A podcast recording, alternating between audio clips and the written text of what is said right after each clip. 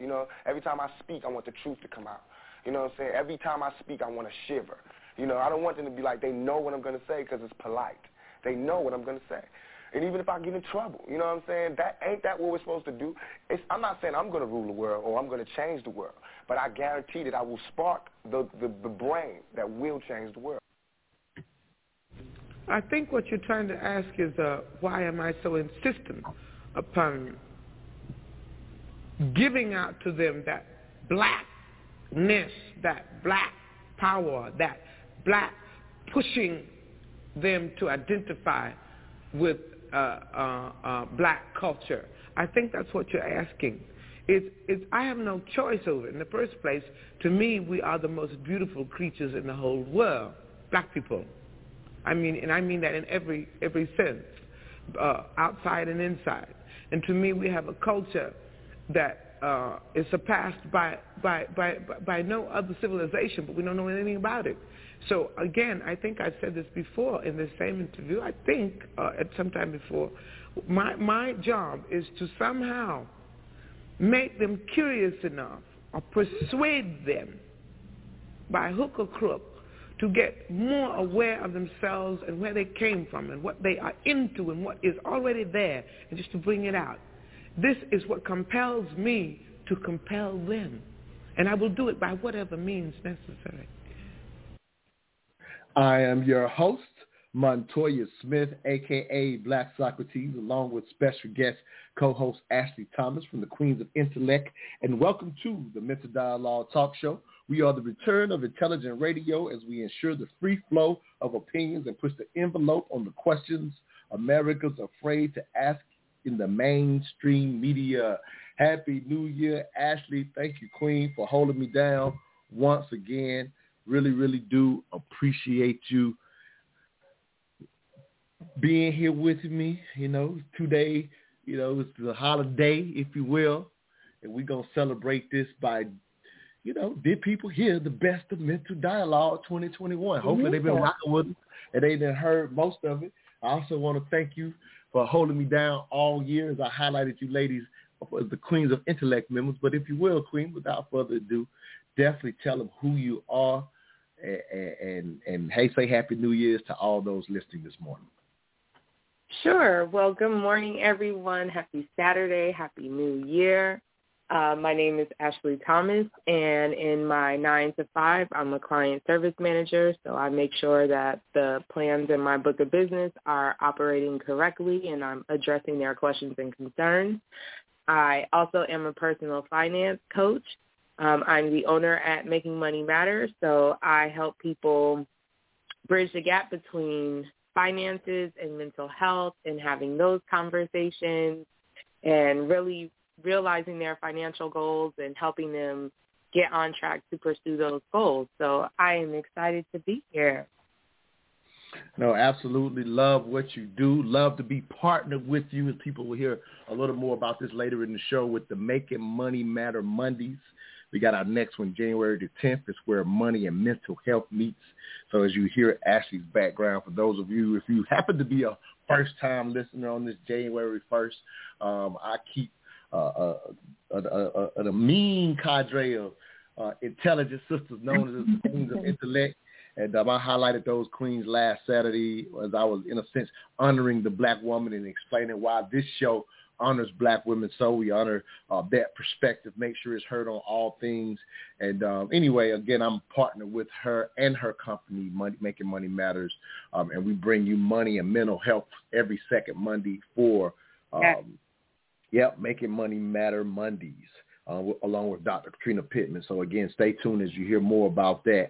Uh, we have a lot going on with the community club. I wanted to start out before we get into some of these, in a sense, the best of mental dialogue. Did you hear the best of mental dialogue 2021, which is our discussion question? Again, I go by the name Black Socrates. Uh, just to give a little insight, again, we're wrapping up the year, um, but we're starting out this new year. And um, at the end of the day, we try to ask the right questions to get uh, uh, you know, the right answers on some of these hard questions on race, sex, and culture and black business. Those are the areas that we specialize in. And, you know, and, and with that said, um, this new year. is going to be amazing. We have a lot going on with the club, but I wanted to make sure people understood what we're actually doing here every Saturday. Uh, ultimately, um, yeah, we're having these amazing dialogues.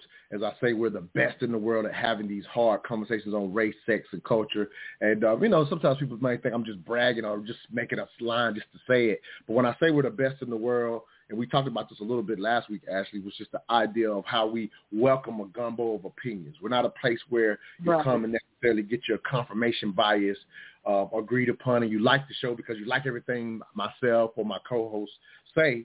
I ultimately try to bring people that have different opinions and we actually listen to one another. Mm-hmm. Doesn't mean we have to agree, but that's what we specialize in. So when I say we're the best in the world at these conversations, that's that's what I mean. But here's the thing that I really want to make sure is said starting off the year and as a wrap up to last year is ultimately what our mission is is again, yes, we are a talk show. Yes, we want you tuned in every Saturday, but we have a much bigger mission than you just hearing what I have to say Uh, you know, even for that matter. Ultimately, our mission is ultimately to create a nationwide virtual neighborhood where African Americans learn to trade ideas, goods, and services through solution-focused fellowship via meetups, this podcast, and social media.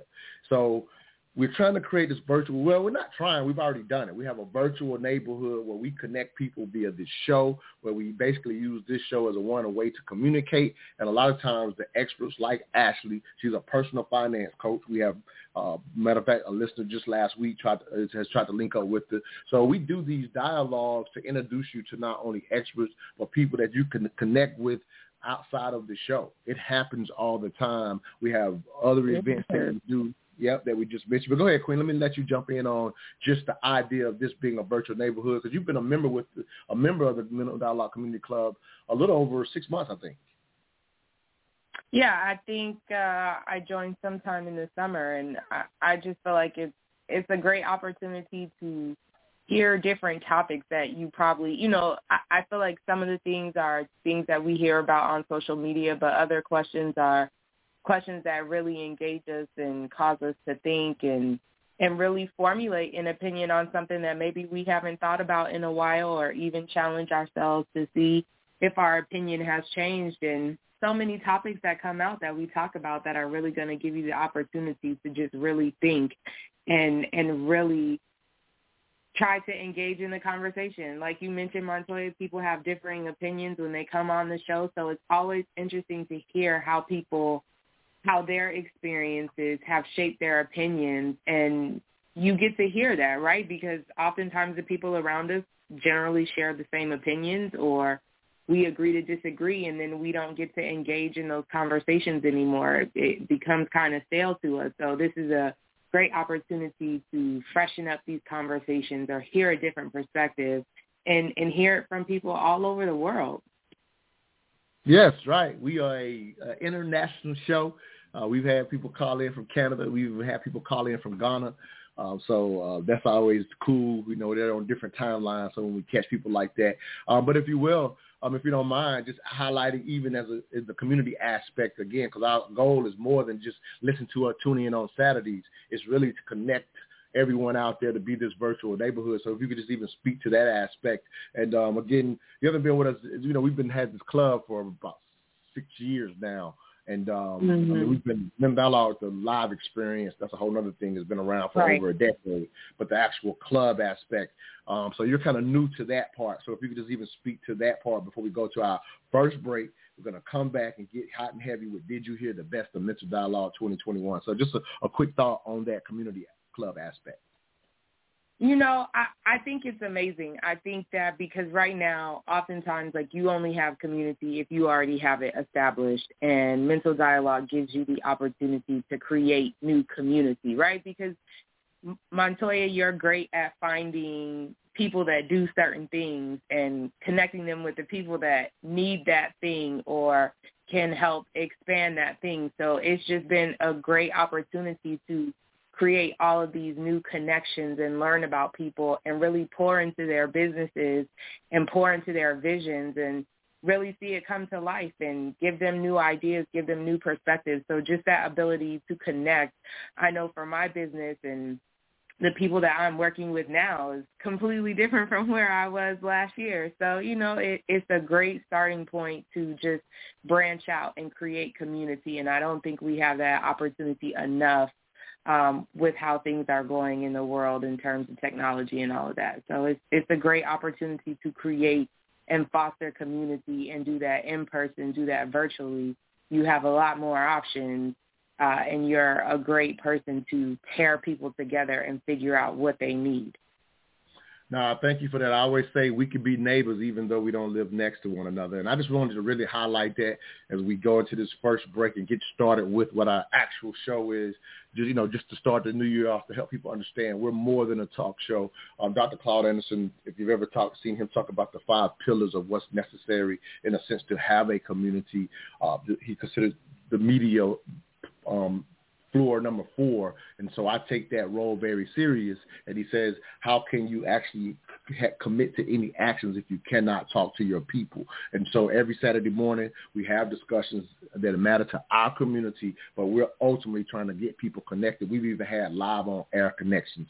So with that said, we're going to go to a commercial and we're going to come back hot and heavy. Um, Ashley, as I told you, for this show is going to be a little different. You're going to listen to cuts from past shows, and I just want to get your three cents. And for the callers out there, um, if you press one, you can actually help co-host with us. I want to make that very clear. You will come on and you will stay a special guest co-host until somebody else calls in and knocks you off. So y'all can help us dialogue about these amazing shows that we're about to start playing the cuts from. So we're going to go to a quick break. When we come back from break, we'll get we're going to go right into a show. So Ashley, we're just going to sit tight for a second. Just tell, you know, just give me your thoughts on the cuts um, after I start playing. Okay.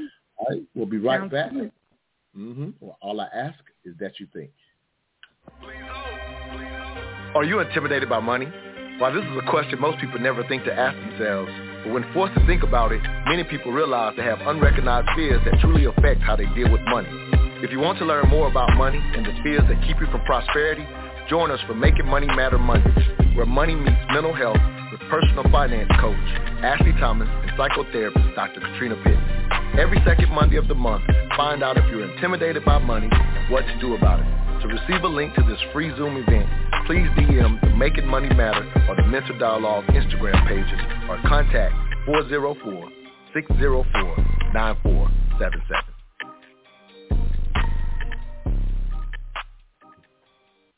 What I've seen is that there's a number of folks out here that's struggling with everything that's happening from the pandemic. Um, there's there's there's an economic um, there's an economic uh, liability out here for for a lot of folks that they're really trying to work through, and um, that's that's why I offer different things like uh, art, uh, teaching teaching black men the art of simple meditation, um, uh, getting into exercise and um, it's just just getting out of that space of woe is me, um, and getting them some attention on every level. And that's what the community checkup is all about. It's just servicing our people on every level. So if it's uh, a, a psychological space that we really need to tap into uh, to have to help you live a better quality of life, or if it's uh, just just just giving folks the resources to understand that you're not alone, um, that this is something that we're all going through together, and we can get through it uh, if we tackle it uh, together. So, so I've seen the struggle, but I've also seen uh, black men more willing to open up now, uh, having these conversations, because uh, my my experiences with our black men is different. Because uh, I'm all over the place, from the streets of Atlanta, uh, the art scene, uh, doing what I do as an entrepreneur, different networking events, so so there are a few spaces to where it's not so comfortable to talk about.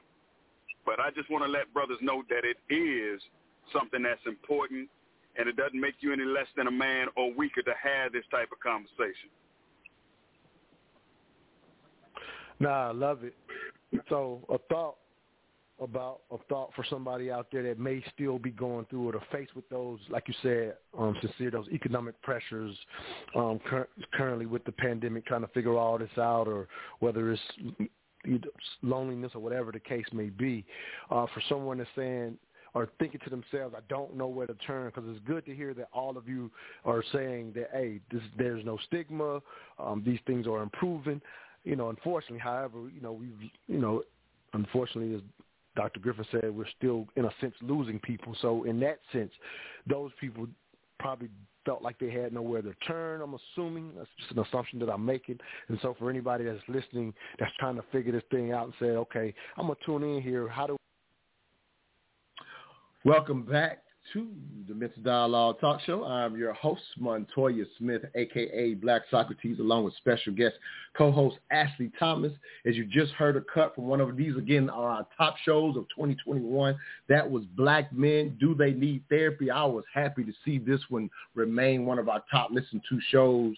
Um, as you, in a sense, heard um, Brother Sincere, who actually I see out there on the line. I'm going to drag him onto this thing. Um, again, if you're out there listening, you can come on and be a co-host with us.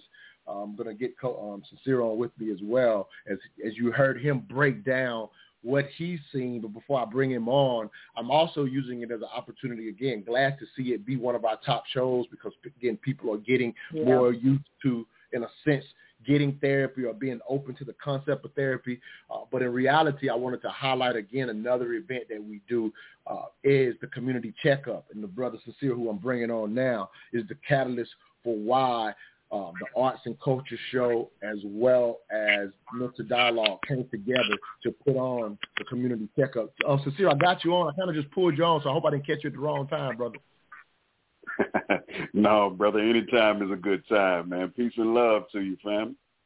No, glad to have you on to the Did You Hear the Best of Mental Dialogue 2021. As I was highlighting and giving you props for putting together the community checkup and just you talking about what you had seen as someone who wanted to help put that event together. Let me say this very quickly, which is just a once a month, last Thursday of the month, Zoom where we bring on mental health professionals just a dialogue about mental health. And we've been able to get a lot of people uh, a lot of help with that um, actual community checkup. You may have the show in the background because I'm hearing a little feedback, brother. I don't know if that's possibly you. Or I'm going to have to just bring you back on. Uh, okay. Well, let me uh, let me call back in, brother. I'll yeah, all right, back. no problem. All right, Ashley, I'll just let you give me your thoughts after hearing that cut, and we after we get sincere back on. Oh well, you know, I'm I'm all about therapy and having the opportunity to go in and talk to somebody. I, I think that a lot of people have misconceptions about what therapy is, and like it really is the experience that you make it. It's really about having a safe space that you can like let your hair down in and talk about these things that you don't even realize are problems you know when when you find that your emotional state is changing when you're going through things. I think the first time i went to therapy i was like i just i i want to make sure that like i'm not crazy right? Like this is a lot to deal with. And the therapist was like yes this is a absolute lot that you're dealing with right now right? And because uh-huh. people don't talk about it you don't know what to expect. So you go to therapy, you think somebody's going to, you know, be analyzing who you are, but it's just an opportunity to get all that stuff that you don't let other people know about to get it out to somebody that is bound by law to keep it in unless you're going to harm someone or yourself, right? And and because black men don't traditionally have safe spaces, it's so important that they go just to get that stuff out, right? Um, my therapist says the only way um, to get to the other side is to go through. You got to process all that stuff that's happening, and and you know, therapy is a great way to do that with someone that is trained to hold your hand and help you bring that stuff out and make sure that you're still okay as you're talking about it and getting it out and give you ways to manage whatever you're dealing with. Because we're all dealing with something and why not go to somebody that is trained to like hold your hand and be supportive? It doesn't mean that your first therapist or your second one will be the best one. Just like your other relationships, you have to vet them to make sure that your therapist is talking to you the way that you want, that they're giving you resources that are actually useful. And if not, you go on to the next one. But therapy is so, so needed and so underrepresented and talked about in our community, especially for our men no one's there to judge you. They're really just there to hold your hand and help you process all the things that you're dealing with. And if you don't have that in your life, there's so many ways to find a therapist right now, and even black male therapists. No, absolutely, and we definitely help people with that with the community checkup. And um, I, I love how you said I'm about to bring Sincere back on, uh, but I love how you said you were able just you I can I could hear you kind of your excitement, even you in explaining the first time you go there. You're like, I'm not crazy for this, right? Like the confirmation of knowing, hey, I was dealing I was dealing with so much that I really should be here in front of you versus I can imagine, right. you know, that first step is do I really need it? Is this normal? Mm-hmm. Or what many of us do is we just push it off or try not to deal with it. And uh, let me see if we can get Sincere back on. Hey, King, let's see if we can get you back on clearer. And, um, you know, we, in that cut we got, you know, we listened to was a lot of you talking about, uh, um, you know, what, what the experience of therapy was like, and particularly to black men, as I was highlighting, I was glad that it was a top show. We still got the little feedback, but we just gonna get through it for you know uh, as we guess best we can. King, it ain't gonna kill the show. Uh, but yeah, go ahead and give us your thoughts, Sincere. Thank you for being with us this morning. Yeah, man. Thank you for that cut, man. One of the biggest things that I wanted to make sure that our brothers knew is that it's not a weakness to be able to uh, take a look at your blind spots uh, it's one of the things that I learned that actually encouraged me to go into therapy was that uh, some of your greatest minds, some of your greatest thinkers, some of your greatest businessmen, athletes, so forth and so on, they have had therapy or they have coaches, they have counseling to help them identify those blind spots to encourage and to build on that greatness that they have. So one thing that I didn't see when I got started on this mission was uh, strong men uh, advocate for um, a therapy or coaching or counseling. So I didn't see that. So I said, well, let me stand in the gap using my influence to encourage that and um, give a little bit more of my story, man. So I'm thankful to our sponsors that make this happen. I'm grateful to you, brother, uh, for standing in that gap with me, man, and doing what's necessary for our community, man. Uh, this is how we make it better. We do it as a unit, and we do it together, and that ensures that we do it better. No, absolutely. And the cool thing is, um, again, I always like to share this with people, mental dialogue. When people say, oh, that's a cool name, I always like to even just highlight mental dialogue. There is, is there's a there's a goal in the name itself. And what I always simply say is, if we can improve the conversation inside your own head, you will be better. And if you're better, our community, therefore our community is better. So that's in the name itself. But of course, I had mental dialogue well before. You know, we've been rocking the community checkup, uh, myself and Sincere, for over a year now. And again, we've been in it, like I said, not only be able to encourage people to, in a sense, take that step, but as Sincere just mentioned, what I learned from it, I'll highlight my own story, the concept of um, only thinking of therapy when I'm going through something bad. And when you when when he highlighted, like you said, the the best minds that we admire and the uh, top athletes and things of that nature typically have someone that uh, coaches them or gives them therapy. Um, also to ma- maintain their success, not just get them out of the doors or when you're going through it and when you're overwhelmed, which, um, you know, to a degree, um, let's shout out um, Jester Ray, which is the, the unfortunately an honorable a, a brother that we lost um, unfortunately, to suicide, which is actually the catalyst for the community checkup. Uh, and, and Sincere was just like, I don't want to lose another brother. And um, it was him and another brother, you know, he could tell a little more of it if he likes, um, that basically, unfortunately, we didn't want that brother's life to be in vain. And we did not want to lose any, you know, more brothers and sisters out there. And again, shout out to our sponsors. Um, special highlight to um, Undugu Foundation, which is another organization that is a actual safe space uh, for men specifically, because again, that show was black men. Um, do we need therapy? And again, so happy to see that that was one of our top shows of the year. And my own personal story was understanding that you can use therapy on the bad end and the good end, and me actually being an advocate for mental health therapy since mental dialogue existed. And we've been literally started in those barbershops. Shout out to Fadeologist Barbershop, where I first first did my first mental dialogue live experience. It wasn't called the live experience at that time, but I've been an advocate for mental health literally entire decade. But here's the reality and the truth. I didn't get therapy until attending the community checkup myself. And that was understanding mm. that you can use it not just when you're going through it. I've always thought I was strong on that end of things or whatever, but to get to the performance level that I wanted to, I never thought to use therapy to tweak what I am going through, whether it's a matter of willpower or just understanding, like Sincere said, uh, the blind spots. Um, Sincere, uh, before I let you go, man, how did how how do you feel knowing that this ended up being one of our top shows this year, man? Because you were you were actually a guest on that show, but it, you know you just found out last night that it was one of our top shows. So your thoughts on that, and anything else you want to say before we let you go, King?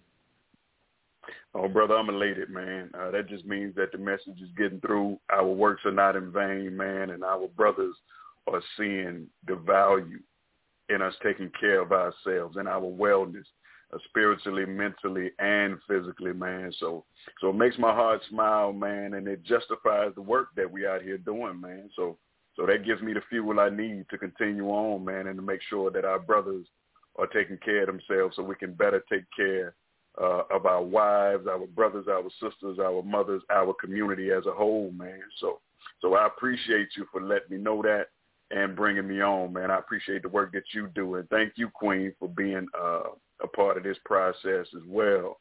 Uh, so, man, I'm just thankful, brother. I'm grateful moving into 2022, man. So the work continues, bro. No, absolutely, man. Thank you, King. Um, very appropriate way to start out uh, in a sense, the best of 2021, um, highlighting, uh, you know, obviously people had a, you know, as you can imagine, Ashley, a lot of mental health issues, and people are still dealing with it because again, you know, this, or, you know, Omicron or Marion, as, as our community is calling it, whatever um, you know, is, is, is wreaking a little havoc and people are just a little mixed up on the information, the correct information, the misinformation. It gets a little overwhelming. Uh, you know, to, you know, a year ago, you could hardly go outside for New Year's and this year ended up turning into some of that, but we got used to being outside. So it's a lot of stuff going on. And so um, yeah. pretty dope that they're, you know, highlighting the um, community checkup again, once a month event we do via Zoom. Uh, please follow um, Sincere, myself, um, and and you can basically get a, a, a free DM to that free event once a month. So make sure you're following us on social media um, at Mental Dialogue uh, on Facebook and at Mental underscore Dialogue on IG, and that's where we highlight that event. Um, speaking of the pandemic, if you will, got a lot of callers out there. If you want to be a co-host, you do have to jump in to give us your three cents on this morning's discussion. If you hit that number one and get on with us, you will be our special guest co-host until we uh, somebody else knocks you off. But speaking of the pandemic, I wanted to highlight another one of our top shows. We have a a series that we've been running in the past. I haven't run it as much lately. Conversations with smart people, and this queen by the name of Laditra White. Um, she came on, and we were highlighting things that she experienced in the first year of the pandemic. And she also did a project where she really actually went out in grassroots level to um, figure out what was going specifically on in our community when it came to the vaccination um, you know, that was being pushed. If you think this was over a year ago, and so there was a lot of narratives, even on the national level, uh, narratives about, in a sense, why the African American community was so hesitant to actually consider the vaccination, and those narratives did not tell the whole story. And to this queen's credit, she just went and did a sincere uh, I'm not on this side or that side. Just tell me what are your concerns with this vaccine. And uh, we were able to highlight her work on our show last year. And here's a cut from that show when she talked about, in a sense, um, her perspective on, in a sense, uh, how she saw it, how the national media saw it, how the health field saw it, and this is a very telling cut. So we're going to go right into it. I want to get your thoughts, Ashley, and again, for all the listeners out there, you do have to press one if you want to give us your three cents on this morning's discussion. I don't believe we're ever going to succeed and truly. People may we may end up getting a shot in the arm. There may you may we may win at the end of the day that a vast majority of people of color get that vaccine get the vaccinations. But here's the thing: and I really want everybody to hear this. Until we start to treat the people of color from the top of their head to the bottom of their feet, until they start to go into these communities and address all the disparity that, address, that exists, economic, education, health, mm-hmm. housing, if we were, if you really want to get our attention, come in there and say we're going to start addressing 350 years of trouble, of disparity. Yes. Yes. If we're really going to, if you really want to pretend like you care, and you really want to, what you can envelop this vaccination solution into a program where you're saying we are going to give you address all health concerns. We we are mentally cuckoo for cocoa puffs. We have mental health issues, present company in, included. There's mental health. there's stress. There's diabetes. There's hypertension. Where are those solutions? Why are you? Why is everybody jumping on the vaccine wagon? And so I say all of that to say, and I know this is a question people are wondering: is where do I stand? It really doesn't matter where I stand on vaccinations. I really agree. doesn't matter because that's not my. That's It not doesn't. why I'm here. But I will tell you Mhm. how I thought, how I arrived at my decision. I am. I have pre uh, comorbidities. There are things that exist in my life that I think would be worsened if I got sick. I have been. I have taken the flu shot every year. I have grew up on vaccinations, uh, and you know what? Here's Montoya. Sit down when I say this. And I every I've never asked what was in the flu shot. I never asked what was in the vaccinations that I took growing up. I have never seldom asked what was in the vaccinations when I vaccinate my children. So I'm not really sure that this is the time I'm going to die on the sword and say I'm going to be one way or the other because I don't know enough. It's up to me to learn more. That's it. That's my opinion. No, I love it. Um, and and I and I love it because I what I what let me say let me say well, let me explain it when I say I love it.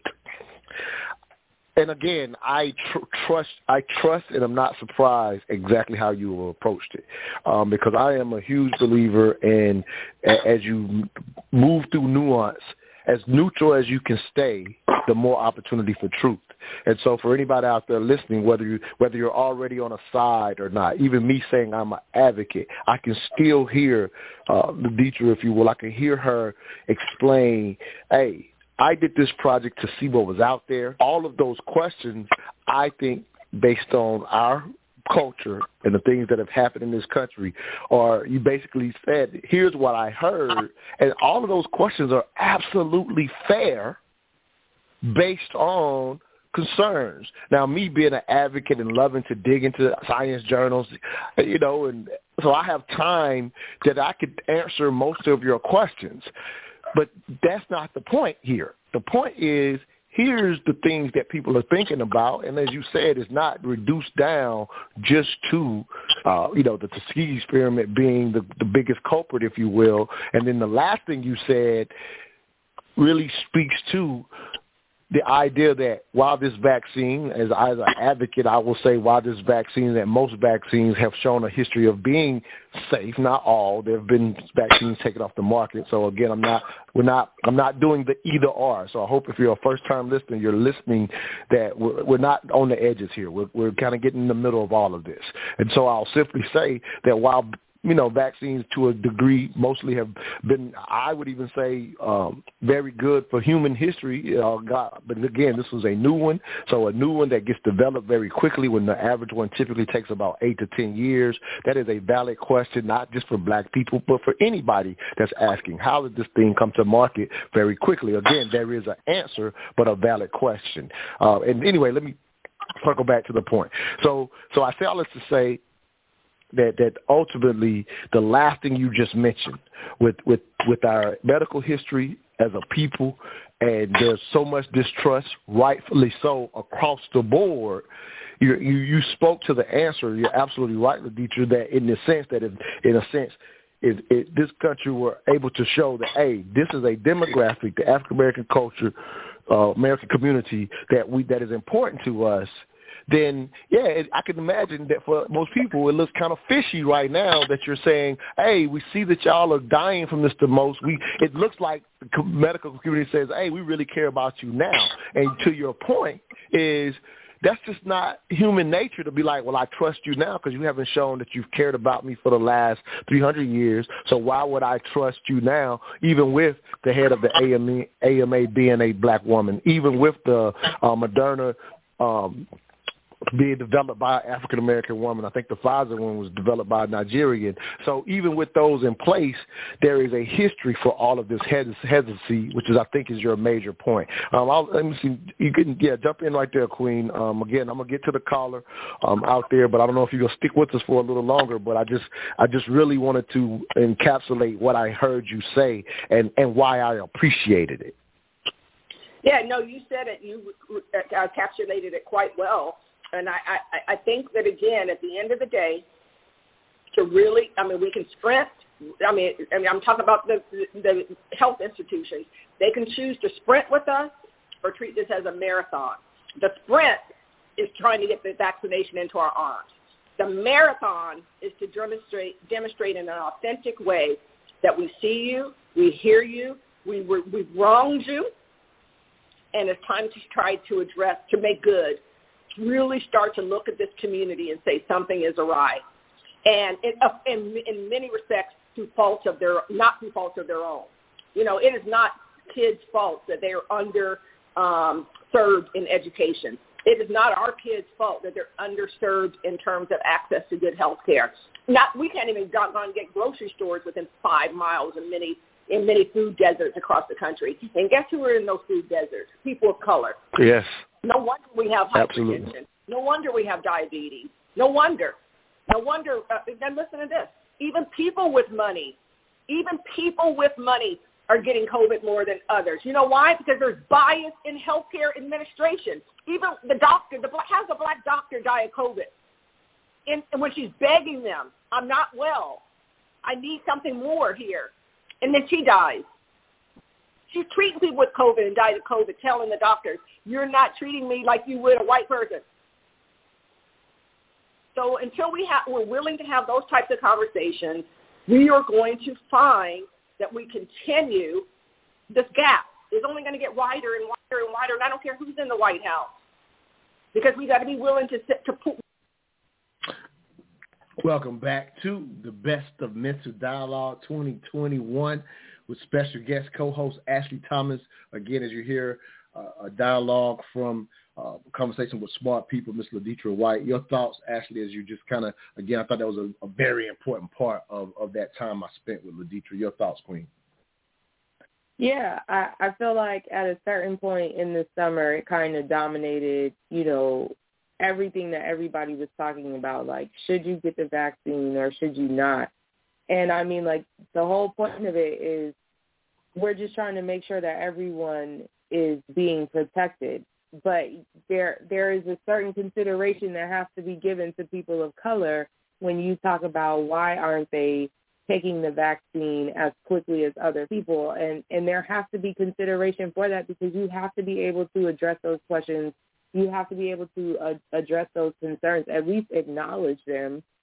And it makes it very difficult to trust that anyone has your best interest at heart or that, you know, this vaccine isn't something else that they're trying to push on us when our very valid concerns in just everyday medical situations, just going for a checkup, that those things are not being addressed. And, and I feel like if if you're not going to acknowledge those things, you can't overcome the objections that our people present when it comes to taking the vaccine right? But at the end of the day, it is our responsibility to make sure that we're doing as much research as possible, knowing that we're still not experts in the field. And like, is it going to do you better to just go ahead and get the vaccine now? Or are you going to get caught in the weeds about like what's in it and what's going on and all of these other things at a certain point um, your life and your mortality has to be worth a little bit more um, and and this is one of those instances where we might just have to trust and see what happens versus trying to vet it to a point where we're comfortable um, because COVID is real and it is taking lives and it's doing so ruthlessly. Um, and and it's important that we are coming together and educating each other so that we can make it through pandemic. No, I love it. We got brother Kevin out of South Carolina who just raised his hand. We got another one behind him, so we're gonna let Kevin jump on with us for at least this segment. Um, three three one four um, just so you know, we'll definitely get you on the next segment. I want to give Kevin a little time. He, this brother's always fighting for airtime with us. A lot of times I cut him off and hang up on him, so I got to give him a few minutes today. What's up, Kevin? Thanks for calling in, King. You've been a long time listener. Um, go ahead and give us your three cents as we're dialoguing through the best of mental dialogue. So I'm gonna at least hold, let you stay on for this segment, which is about another six minutes, brother. So um, you can rock with us. What you got for us, King? Again, thank you for um, listening and tuning in on a lot of Saturdays with us. Hey, hey, hey! Always a pleasure. Um, that was a good. That was a uh, a good segment right there, and it's an exhausting segment. it's in the conversation that is, uh, you know, first of all, when it can when it comes to us, they're just, you know, ingenuous when it comes to us. First of all, they talk about hesitancy. That word itself drives everyone crazy. No one's hesitant. They say they're not messing with it. Why they not messing with it? Because they feel they don't need it. All right. Uh, the question is this: for those who have the uh, you know health problems and whatnot, that's if you feel that's for you, then that's for you. That's the whole purpose of the so-called vaccine for you to protect yourself. All right. If I got a disease that make make me have soft bones and whatnot, then you put on a body cast. I shouldn't have to put on a body cast because you already got yours on. I don't have the disease. I'm, I'm, my immune system, I've done what I have to do to take care of my body, to get it to the point where it's supposed to be is healthy, and I know that it works because I'm product of, uh, you say, I'm not a, what do you say, I'm not just a, uh, a client, um, the CEO, I'm the client of what we talk about. See, the thing is that you had experts on both sides, but you had a whole system that stopped the experts from on one side from even having this debate, having this discussion. And here we got our people that were being blatantly paid to get out there and advocate for something they know nothing about. That's what really ticks uh, me and, and people like me off so bad. So I'm gonna jump in right here, Kevin. Kevin, you know I'm gonna jump in like I always do, because again, this is Mr. Dialogue Show. Love your love. Um, you know, again, you are absolutely free to your opinion. Uh, but just again, just in case somebody's a first time listener, we like we will also you can challenge us. I will also challenge you back. And so um, I'll tell you, I think it's absolutely disrespectful for you to think that a lot of the people who are advocates and who are in the field are being paid to tell us what's wrong. I know people personally that sincerely love us, that have studied this. I'm not talking about mine and your layman study, and I've done a lot of research, and people know I've done videos uh, and for this. But I think it's absolutely disrespectful to think that our sisters and brothers who have went through eight years of medical schooling and training to learn what they know are being paid to give us the wrong information. I can tell you firsthand, I know personally um, immunization doctors as well as triple board certified doctors because again I make those relationships because I want to give people factual information that love us more just the same as you love us, Kevin, because I know you love our community. They love us just the same, and ain't nobody paid them a dime to tell us the truth. So I just think it's disrespectful to disrespect their years of schooling and their background to think that they're being paid to tell us BS. Now, I don't mind you disagreeing with us, but it's disrespectful, brother. Well, uh, and to that I might I have to say this: some people you don't have to pay, but they'll do it voluntarily. But so I'm telling I'm you, these like, people are not voluntarily doing that, brother. Well, I'm I, telling you that firsthand. They're not. Yeah, but I'm. I'm, I'm but I'm. But I don't want to talk about the people that you think have been paid and those that people are volunteer. I want you to understand that there are people who are not have done that, that have done this work, and I'm standing up for them because it's disrespectful okay. to say. I'm, on, I'm talking about, I want you to talk about the people that have not done it, that are sincerely done the research, do do this for a living, and tell people here's what they recommend is best. You don't have to agree with it, but it's disrespectful to think that they've been paid or that they're voluntarily trying to harm us. I'm standing on that, brother. You got about a minute. I'll yeah. give you a half minute. I'll let you stand on that, but I have to stand on what I know too, because I know people that told us that they were being paid, being approached. Tyler Perry told you himself. They came to him and asked him to advocate for it. So you had plenty of people that were also paid to do it, and we know that by fact they were. You had organizations that were giving thousands and thousands of dollars to get out here and promote, promote, promote, promote. So those are the facts. We're not talking about. I mean, you you got some that would voluntarily do it on their own, but you also had the ones that the government came to specifically. You got companies that were forced and pressed into uh, making this stuff so, mandated for the employees right, we, by the government. So here it is. I'll let you know. I'm gonna give, just give you another perspective on that, and we'll jump in. It's cool. If anybody that's listening, this is what me and Kevin do all the time, so this is not abnormal for us. but we're all about to go to break, and he and he keeps calling because again, we do welcome their opinion, but we also can challenge one another. So what I'll tell you is the head of the AMA, um, Dr. Harris, um, knew because our community was, you know, you don't like the word hesitant, but because there is hesitancy in our community, they absolutely funded a marketing campaign to educate, which included people receiving money to promote and advocate for educational purpose and explain what's going on. So you can take that as a money to trick our people. No, they just took the information and shared it as is. So yes, people did receive money because the head of the AMA, a black woman for the first time, understood going into this, if we just do it, roll this out the same way, uh, her, uh, in her opinion, a lot of our people would not do it. So the but the promotion that you saw was decided by a black woman who has not been paid to hurt her community. She she chose to do it because without her, they wouldn't have promoted as hard in our community. And there was a lot of dialogue about equity and would we even have access like broader Americans. And we saw that trouble in some communities. We saw white people showing up in communities that they would never ever show up in to get the vaccines that we were not taking. That's what she was concerned about. So yes, they were paid, but not for the reasons you said. All right, brother. Thanks for giving me the call. We are going to go to a quick break. We'll come back. We're going to get our next co-host on with us.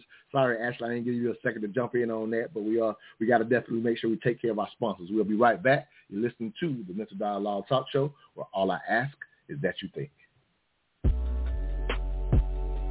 If you're looking to purchase or sell a home in Atlanta's competitive real estate market, there's only one real estate agent we call on, Ephraim Abdullah.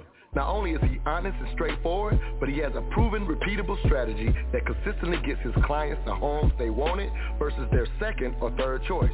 What's Ephraim's secret? His virtual on-the-spot offer moves his clients to the front of the line for purchases, and for sales, his no-nonsense approach gets your home sold and off the market. For a results-oriented real estate experience, contact Ephraim Abdullah, a licensed agent powered by eXp Realty at 770-800-7922. Again, that number is 770-800-7922.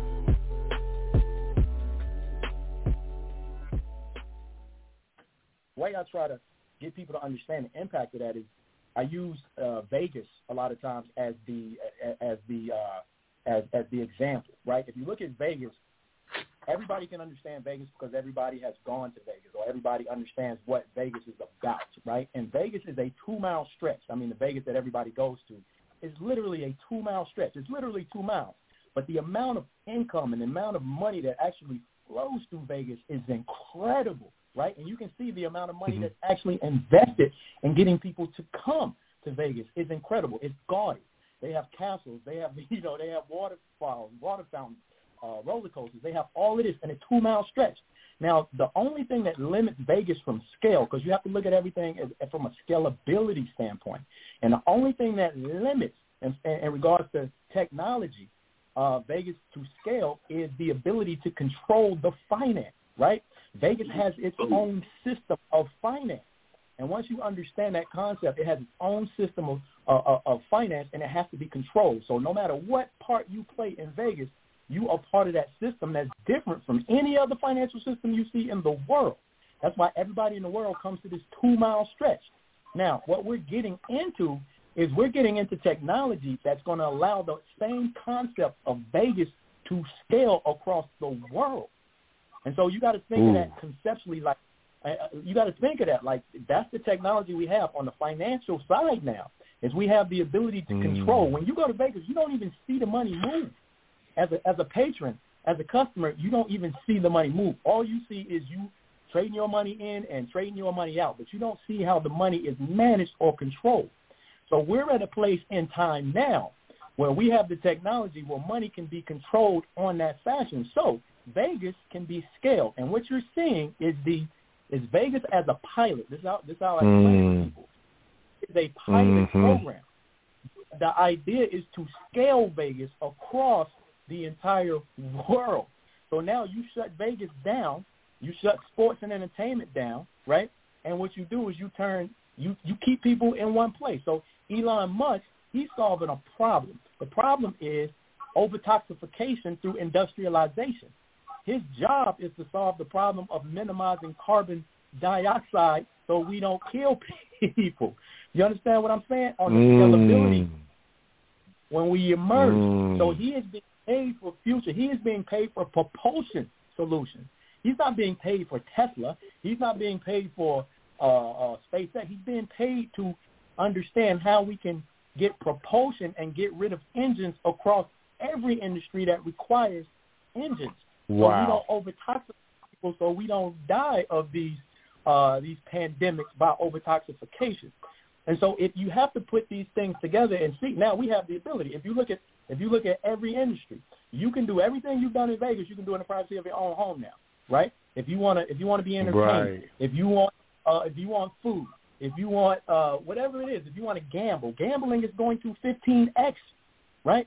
When these guys can't go to these uh, these games. You can't, you, and you can't have a hundred thousand people in a in an arena anymore. These guys are not going to stop watching sports. What they're going to do is they're going to form a new group. You, you guys still there? They're gonna, right, right, right. Yeah. Oh, nah, you're killing it right now. I'm like, yeah, I mean, this is, I'm just blown away that you could even think of all of this. Go ahead. I, don't, I want you to finish because I definitely want to hear what Michael has to say. I, I'm just taking it all in. I want to hear what Michael says to everything you're saying. Go ahead, brother. Now you're, we're here. Yeah, they're gonna, they're going to form a new group. They're basically going to form a new group, and it's going to scale and the scalability. So the technology has always been there to scale the pilot of Vegas. The only thing that hasn't been able to scale is the ability to control the money. Enter what they call blockchain. So if you understand the technology mm. of blockchain, you understand how money can then be controlled in a fashion where you can scale the concept of Vegas. Income, what they call universal base income, income so so now, uh, and the scary part, the thing that really scares me is losing your religion, because that's a whole different conversation.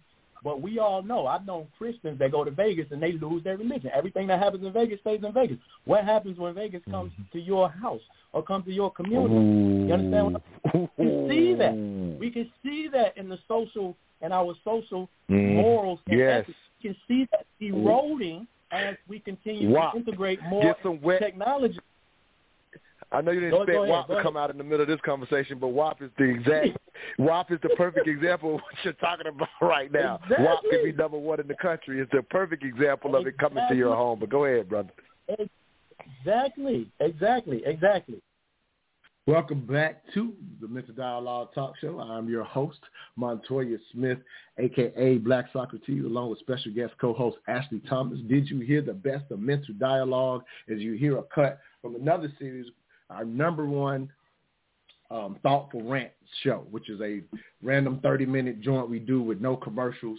And I am blessed to have on the voice you just heard, uh, one of our longtime platinum level members, uh, William Agnew is actually on the line, so perfect timing once again. This is just working out. I had Sincere on for the, last for the first cut. Now I got William on for this cut. But uh, before I bring uh, William on, actually just give me your, some thoughts, and then I'll hear what William has to say about his own own self, if you will. He was trying to get in before, so he may have some other thoughts as well. But let me just hear your first time hearing and a highlight what we were talking about for that thoughtful rant. We had that right after Elon Musk was announced as the richest man in the world, and that was just his thoughts. Um, uh, William is also one of our mastermind members, and um, and so he's real uh, kind of ahead of the um, curve on just blockchain technology and just kind of evaluating things. He's a very successful businessman uh, uh, with some rare and unique qualities, and that was just his own assessment of a, a, piece of his assessment of Elon. He thought it was just real unique for that man to, in a sense, become the richest man in the world and I think from what I understand at the time, based on in a sense how he was evaluated, it wasn't the old the the the, the in a way the way it was done in the past, where in a sense someone um, business itself was thriving, and that's how we had become rich. Um, because again, we think of SpaceX and Tesla, if you will, when it comes to Elon, but the reality mm-hmm. it, on Tesla it wasn't necessarily as profitable as people might think. But the reason that he's the richest richest person in the world was very unique compared to the way other people have become the richest person in the world. Your thoughts, Ashley? Then we're going to bring William on.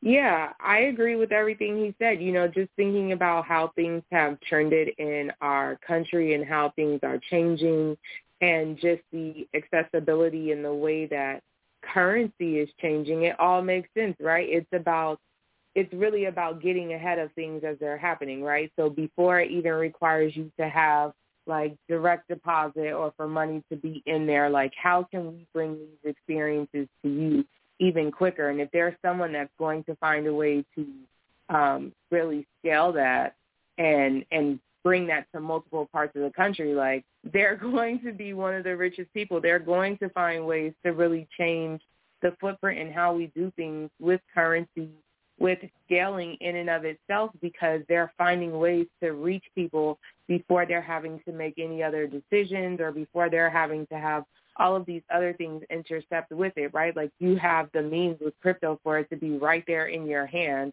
It's not like when you're funding a brokerage account and that money has to go in there and then it has to sit for a couple of days so it's settled.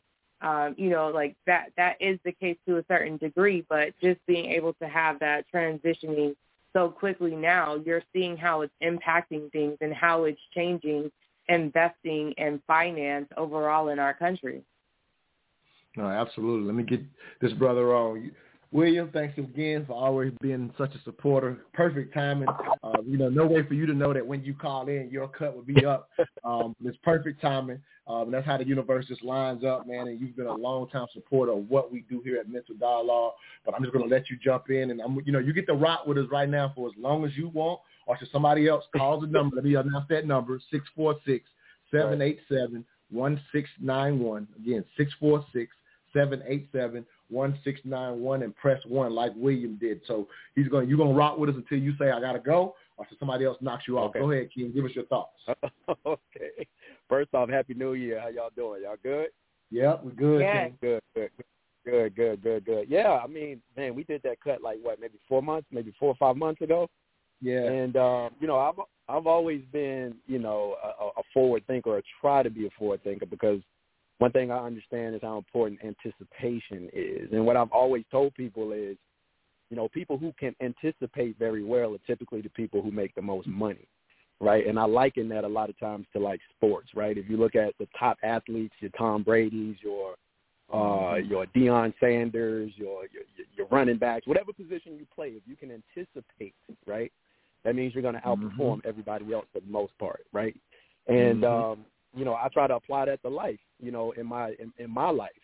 And so with that, I'm always fascinated by technology, right? Especially in the time that we live in right now, because you know, technology has always transitioned uh, uh, uh, uh, time, right? So even when the gun was made, gun the gun was, you know, technology, right? It can liberate mm-hmm. you, it can enslave you, and it changed the dynamic. The car, right? Everything, the train, plane, automobiles, all of this technology, and you know it impacted society tremendously when it was created. So now, in our day and time, the biggest one, right, in my opinion, the big, I think this is the biggest one in the history, right, of asset classes, so currency, because um, this is a new asset class, and I don't think a new asset class has been created since shoot, I don't know, I can't you know, we've always had since I I know since I can remember, but I'm only 45 years old. But you know, we got real estate, we got yield, bonds, stock market, we got all of these these asset classes. But this new thing, I, I would I would just throw in maybe the Industrial Revolution because that's when the world started having middle class, if you will. You know, it always been have and have nots prior to the Industrial Revolution, giving people kind of access to to a marketplace economy because we were transitioning out of the agriculture. So I would highlight that maybe say that was the moment where we last had that. Just throwing it out real quick. 100%. Sorry. 100%. And I think that word access is key because at the end of the day, what all of this technology brings is accessibility to the resources or the things that people need in order to transition. and be more productive in their lives. And right, and so now they can take their value and they can add that value within the system. And so I think you know, Bitcoin and you know cryptocurrency and more specifically the blockchain structure, the technology, which is blockchain, um, is going to you know allow for that to happen. So much so that even the banking system, which is very controlled. I mean, we all know how controlled the banking system mm-hmm. is. And again, again, we always talk about accessibility and the important importance. Even going back, I mean, it's all it's all related too. Because if you, even if you go back to the lady who was speaking about, you know, um, vaccines, right? It's accessibility to all the other stuff, right? That increases the trust lines, so we'll be mm-hmm. okay with the vaccine. So that that ties in too. But it's accessibility to these things, and when you don't have access, and all of a sudden they want to give you access, then yeah, it's natural to go. Well, what about right. yesterday? What about you know? What about yep. yesterday? Well, well, you didn't you didn't care. You didn't seem to care about me then. Why are you caring about me now? And obviously, mm-hmm. you know, it's about trust, and I think you guys said that. But you know, the the getting back to blockchain, blockchain is simply about trust also because what it does is it allows what it allows is it allows banking institutions number one they benefit heavily because they're able to scale, kind of like I talked about before, right? So now instead of having a bank on every corner, you can have an exchange on your phone right? And that exchange allows people who don't have banks. And if you understand the cost of running banks and, you know, training people and holding cash and all of this different type of thing, it's very, very expensive. And what technology has always done is reduce costs. That's what technology does. It reduces costs. So typically as you, you know, as you create some great trans- transitioning technology, it's, it's a cost reduction. And so blockchain is exactly the same. Uh, you, now they can manage it, they can track it, it reduces the cost. It just makes sense. But what a mm-hmm. lot of people don't understand, and this is really what I want to get to today to help people understand, there's a difference between what a lot of people are hearing in the mainstream and what the real reality of the power that this is going to bring and why the corporations are so, so in favor of it. And it has to do with two things. It has to do with what I call projects and a lot of what we get hyped about, and this is how you get people hyped about stuff because people have to have a benefit in order to pay attention. So when you talk about things like Bitcoin and Ethereum and Polkadot and you know all of these, these are projects, right?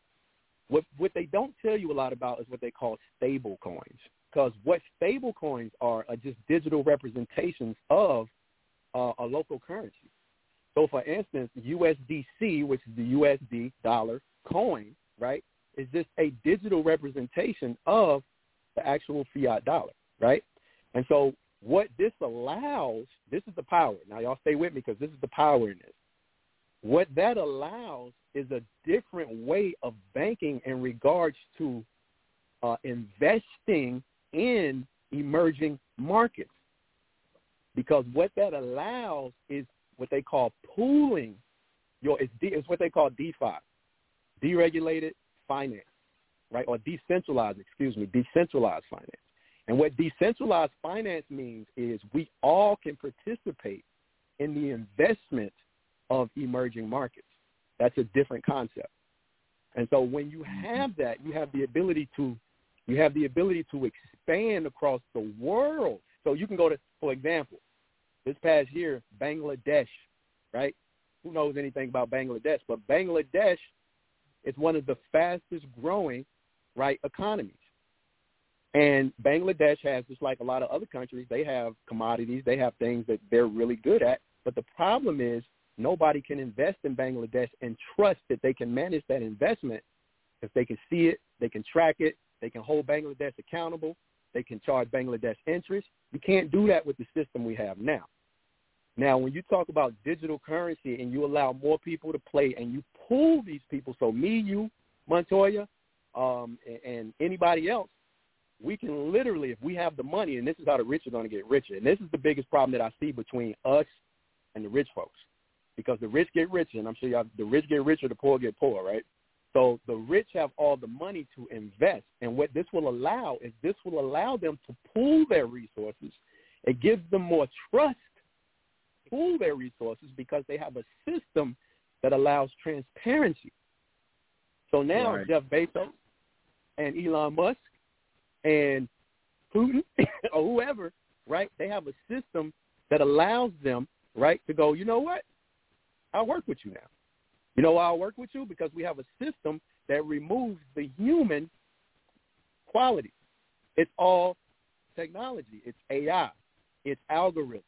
It's equation. Let, let me clarify that little part right quick because I'm letting you rock out. Okay. One, it also highlights why I have the smartest audience in all of radio. So let me highlight that. But I want to um, let me say this real quick. When you say um, you can see it now, you're talking about that aspect of being able to watch all transactions. And, and, and, and, you know that's an aspect of blockchain where you know you can see mm-hmm. every transaction so therefore working together becomes easier i just wanted to highlight that very briefly go ahead and finish your thought 100% yeah well it's it's trust lines right it's what they call it the term in the in the space now they call it trust lines and trust is the bottom like in any business if you've been in any business from top to bottom whether it's a small business medium sized business large business key ingredient to any business is trust. You have to have trust if you're working with more than just one person. So if you're going to scale, say you got a business partner, right? That's why a lot of us, you know, it, it kind of goes, it shows why we have problems scaling as black community is because we have problems with trust. And so a lot of mm-hmm. times what we do is we trust us, obviously ourselves, but the problem is who we're going to bring on as a business partner because we have problems with trust. And you have to have trust. You have to have it. So what's going to be sold with this technology right? And when, you know, the big boys who have always been fighting, when they start to work together, it's because they can trust each other. And removing the human element allows for that trust because people trust the algorithm, unfortunately. Unfortunately, people Mm-hmm. trust the algorithm more than they trust the human experience. You understand what I'm saying? They trust the Mhm. machine more than they trust, and that's what's going to be sold to us. Now, you guys aren't seeing this yet, right? But it's coming. All of this regulation, SEC is in. They're suing a lot of these guys because they're setting that regulation. But once that regulation, and this is the ISO 2022, it's a little deep, you know, but it's some of these stable coins are on what they call ISO 2022. You can write that down and go look it up. So that is basically these coins that have been uh, designated stable coins, very specifically business banking coins um, that have been uh, uh, basically designated to get regulation. So when all of this stuff passes, right, the blockchain is the trust, right, and then the stable coins, right, are the mediation. It's the trade. It's the Mhm. thing you trade with on that, on that, on that, on that system. And then the reason why you know Bezos will work with, you know, or, or, or, or the United States will work with China and China will work with Russia is simply because now everybody's bought into this idea of blockchain. is very transparent. There is no hiding, right? I'll give you an example. Here's an example that you guys can follow. That's a it's kind of lower example that will definitely bring it home to you, right? I don't know if you guys saw Steph Curry recently broke the you know the three point record, Mhm. right? So what he did, this is the power of NFTs and non-fungible tokens, and that's a big one too. But I'm I'm I'm I'm gonna bring it home. I'm gonna connect it so you guys understand the power in it. So what Steph Curry did is he took a picture of his shoes that he broke that record in, right?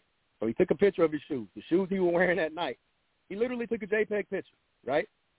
And then what he did is there's a platform called Ethereum, right? So this is formed. So that's the Ethereum token, that's the Ethereum platform, right? So the platform, right, which is a blockchain with smart contracts. And so these smart contracts are very powerful because it's the algorithm. Again, it removes the human. So the trust is there, right? And so the benefit is, so what Steph Curry did is he minted two, about 2,239 digital photos. It's what they call minting. So basically, if you take that JPEG, you can put it Mhm. on that, that blockchain, and you can mint it. They have what they call gas fees, and you can mint it. And mint it means you stamp it. It gets the stamp of approval Right. that says this is a original, right? So he he got 2,239 originals. That means they're very unique. That means there's only Mhm. 2,000 in circulation, which Right. raises the value of those because of the perceived value, which number one is Steph Curry. Number two, he just broke the record wearing these shoes. So there's a perceived value to that 2,239 that somebody's going to buy. Matter of fact, they sold out in one day. Now, what did he sell them for? He sold them for $333 a piece. And that was to make a million dollars quick. So overnight, with that, he made $1 million, right? Now, I don't know if one person bought them all, which would have been a great idea. I don't know if multiple people bought them, but they sold out. So now that's on the market. Now, here's the power of the blockchain. Here's the power of it. They have smart contracts. So Steph Curry is able to create a smart contract with that. He has a digital wallet. And in his smart contract, it says that every time one of those gets resold, guess what happens? He gets a It's a percentage. royalty. Mhm. He gets a percentage. And that percentage goes to his digital wallet with no human interaction. It's all on the smart contract, the AI who has no emotion, not going to steal from you. You don't have to chase it, right? Now, that sounds beautiful, right? That sounds beautiful. So so that gives you the power. So so that example right there, that's what a lot of famous people are doing. They're leveraging their celebrity, they're leveraging their experience, and then they're they're documenting it, and then they're calling it art, and then they're putting it on a blockchain that allows them to track it. It has a certain value to it. They sell it. Over time, it goes up because it's very unique and it's very limited, right? That's being done all across, right? It's it's it's a beautiful thing. Like mm-hmm. people are making a lot of people are making a lot of money, right? And so, and then they're going to continue to make money. Tory Lanez did that with an album not too long ago. You can go look him Right. up. He just released the album. He only made like a million of them. He sold them for a dollar. His fans bought him up, and now they can resell them.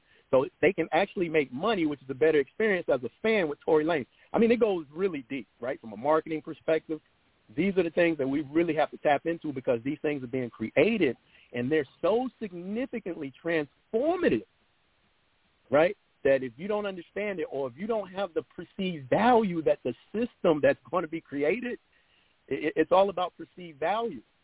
And so, the, and, and so as we continue to go down this road, my, my, my fear is, you know, if we don't understand how to increase our value and adjust, adjust with the technology that's going to baseline people because the value that we think we have or that we've had in the past, it's being reset.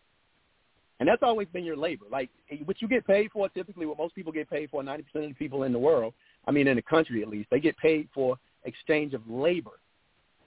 Well, we know in five to 10 years, we've seen it. We've seen it at grocery stores. We've seen it at, you know, we see it everywhere where the, the labor is being replaced by the machine. So the value proposition that we're going to negotiate with in order to get money out of the machine, right, is is going to be less and less, which means it's going to be more competitive, right? Which means, and, and you can see it's going to art. Like art is how a lot of these guys are getting paid now. It's almost weird. It's like it's it's going back to the what what what time period was that? Was art was The Renaissance period. almost go, The Renaissance yeah, period. it's, yeah, it's almost going back to that. It's funny how technology works like that, right? Very funny.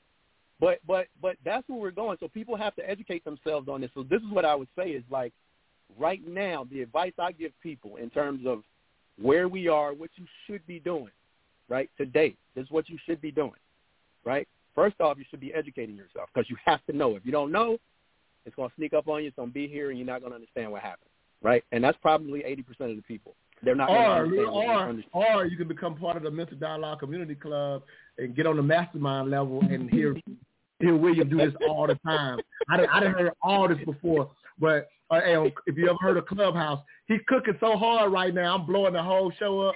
Really just shut the fuck up. Let me just say what I'm doing right now and let him cook, like they say on Clubhouse. He's cooking right now. Keep cooking, William. Keep cooking, brother. That's all, that's all I'm saying. It's it's it's. Uh, I mean, I could talk all day about this because there's so many, so many examples of how technology is changing the game. I, I'll give you guys another example real quick. I'm gonna give you this one, right?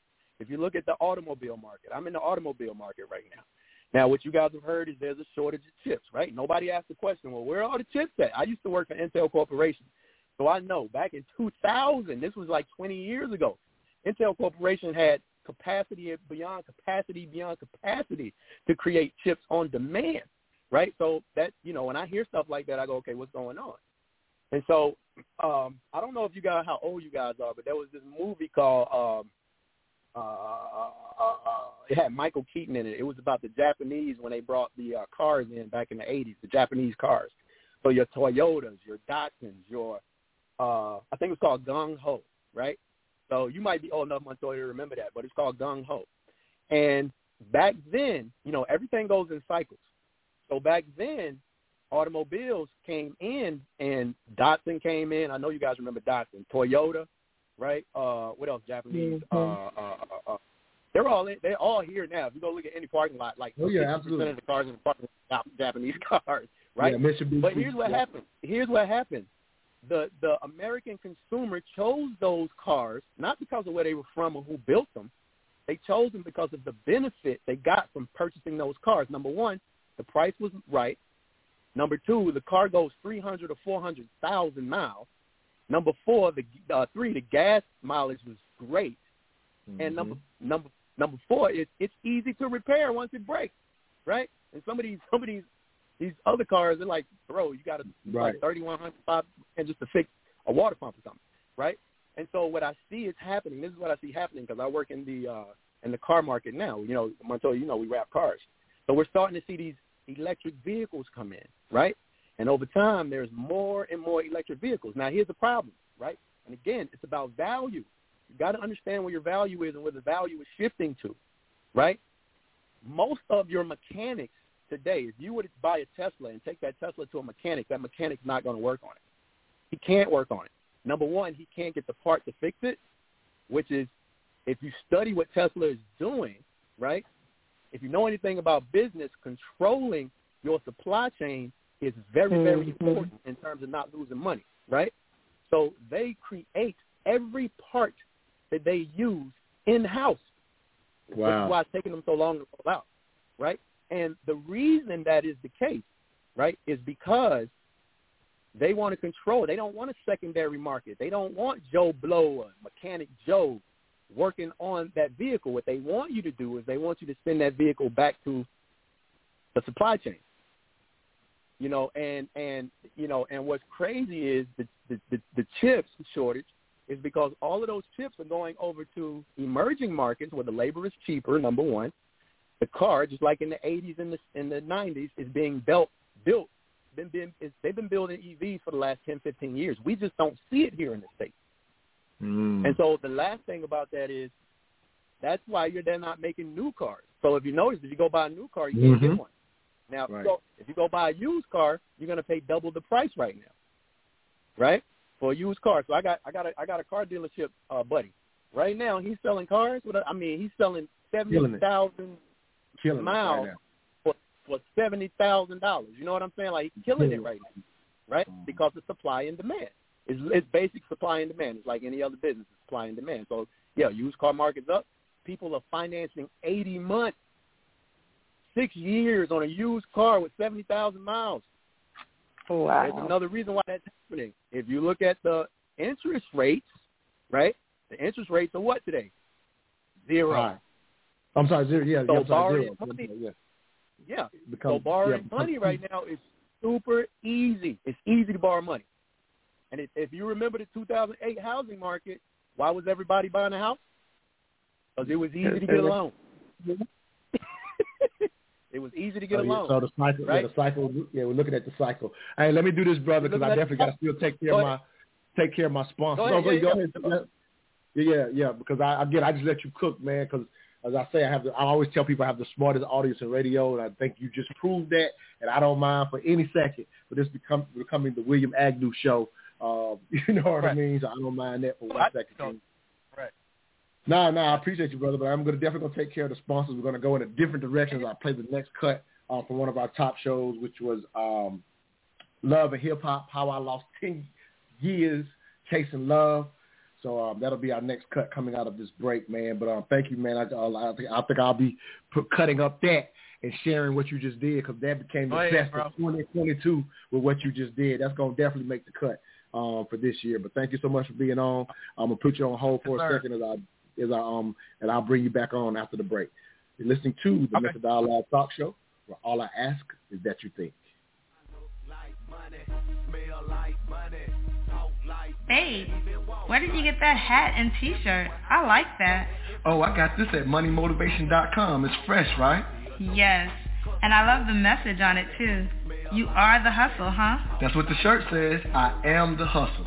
They embody the entrepreneur spirit, and what I like the most, it's more than a brand. It's a lifestyle for those who want to put in the work and expect to have the finer things in life. I also follow them on Instagram. Check this post out. If you believe money is the root of all evil, you're using it wrong? Or how about this one? Excuses make zero dollars an hour. I like those. What's their IG? At moneymotivation.co. But do they have any ladies gear? Yes, you're going to love the clothing line they got for the ladies. Matter of fact, pull up their website, moneymotivation.com, and I'm going to get you a few things so we can both look like money. Everywhere I go, go, and everywhere I be, be, I don't even talk, talk, they still know it's me. Cause I look like money, smell like money, talk like money, even walk like money.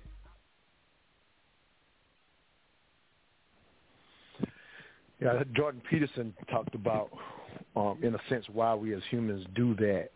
And yeah, you're definitely given the background and the environment that you know, that in a sense, adds to it, and you've seen it. Uh, but what he ends up saying is, um, a lot of times, especially if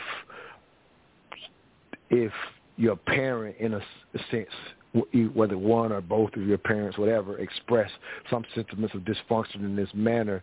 So you know your parents are supposed to provide for you, um, but to, to a degree, some of their own um, dysfunction when it comes to relationships can play out with you as a child.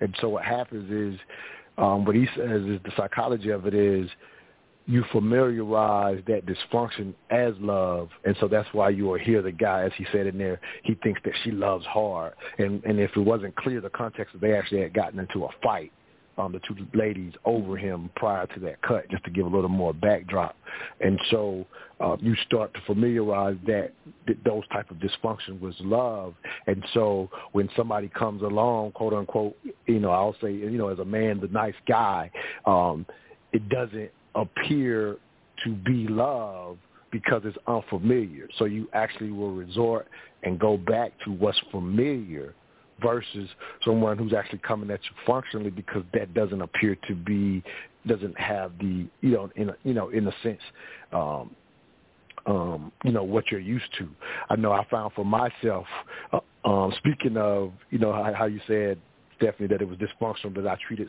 you know the ones that it wasn't my girlfriends one way and then treated my girlfriend another way. The funny thing is, um, the first sister that be, in a, the sister that became my girlfriend in college, um, I had kind of dealt with her on the first level for a couple of years, and when I finally, in a sense, trusted her enough to actually get in a relationship, if you will, you know, that's when I poured it on. And she used to constantly one of the running jokes while we were together was, "This is just all the money I used to spend on you." The first two years. Like, so don't you ain't doing nothing like that's what she used to literally say because I would do wonderful things for her once I quote unquote trusted her. However, what I found, even in eventually choosing her over time, um, and given what I just said as an example, what I had come to understand in a sense as a sense of love was I had this idea of, of in a sense, helping someone out of their situation or saving them. And so based on, in a sense, a lot of the dysfunction that was in her life, I eventually moved in her life with the idea of quote unquote saving her, which is what you know goes against everything you're told in hip hop, right?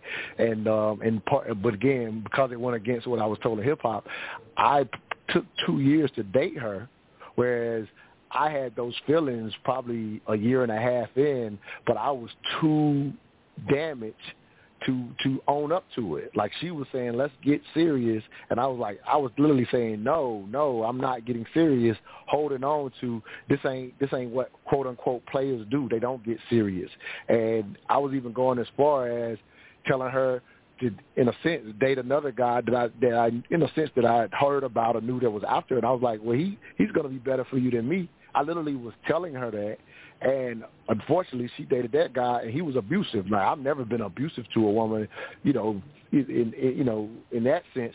But I was holding to this persona, and then eventually, I finally gave in, and and, and still, years later, realized I was trying to save one who someone who had been through much much more damage and much more dysfunction than I had ever experienced, and so because of that familiarity.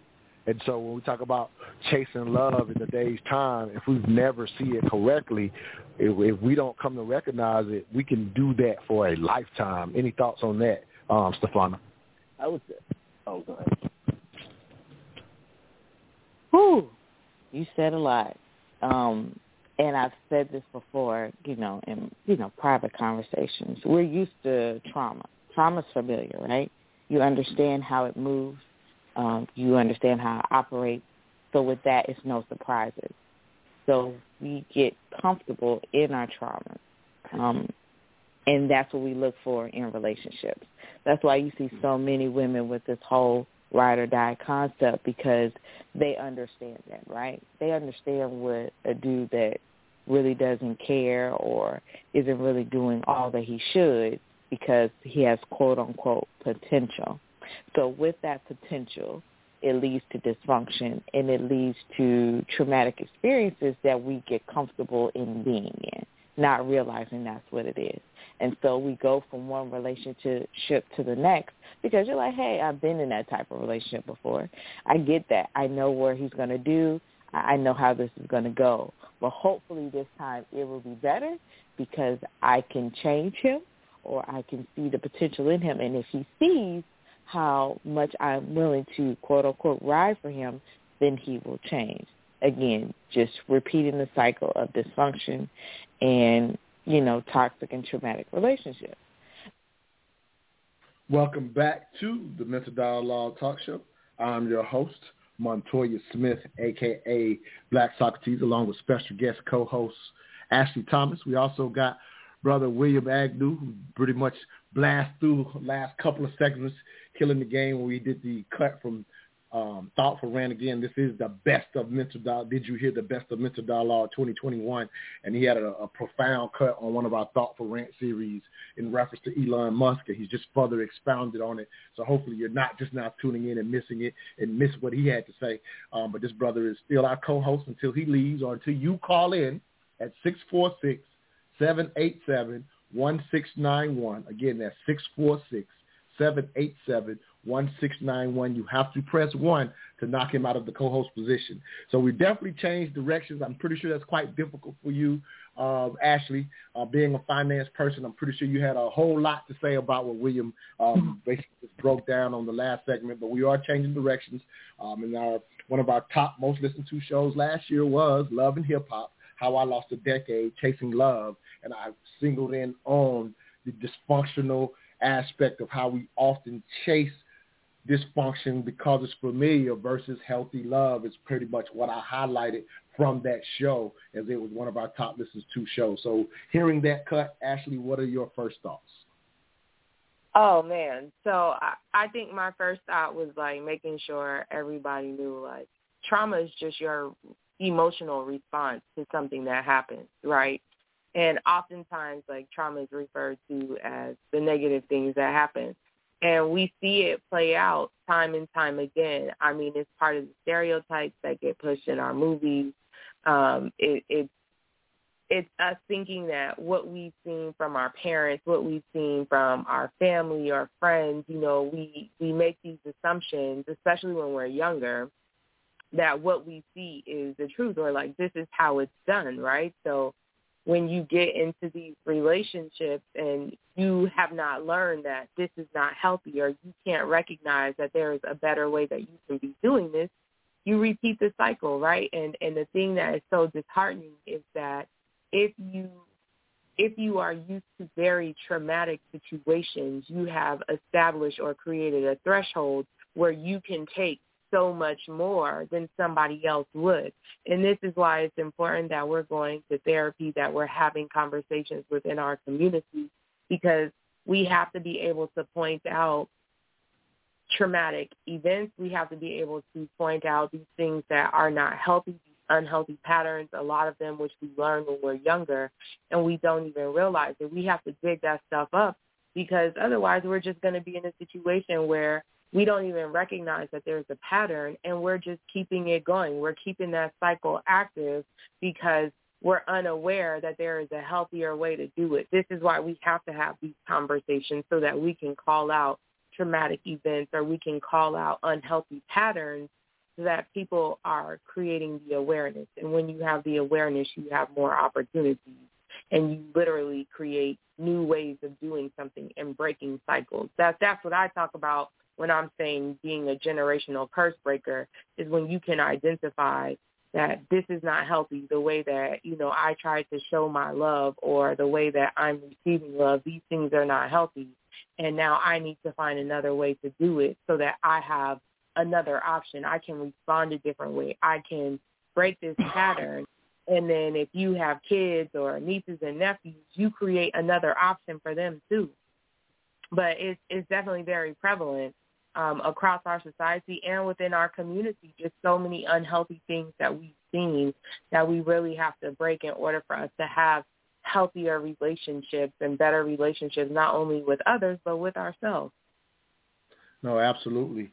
Well, we're running right into another break. Still got William on as our co-host, so we're going to go right into the next break. Again, we're just catching up a little bit. Got to take care of the sponsors, and it's going to be another cut from another one of our shows, which was um, parenting skills when doing your best is not enough. And uh, hopefully, they'll get both of your thoughts on this cut coming out of this break. We'll be right back. You're listening to the Mental Dialogue Talk Show, where all I ask is that you think. If you're looking to purchase or sell a home in Atlanta's competitive real estate market, there's only one real estate agent we call on, Ephraim Abdullah. Not only is he honest and straightforward, but he has a proven, repeatable strategy that consistently gets his clients the homes they wanted versus their second or third choice. What's Ephraim's secret? His virtual on-the-spot offer moves his clients to the front of the line for purchases, and for sales, his no-nonsense approach gets your home sold and off the market.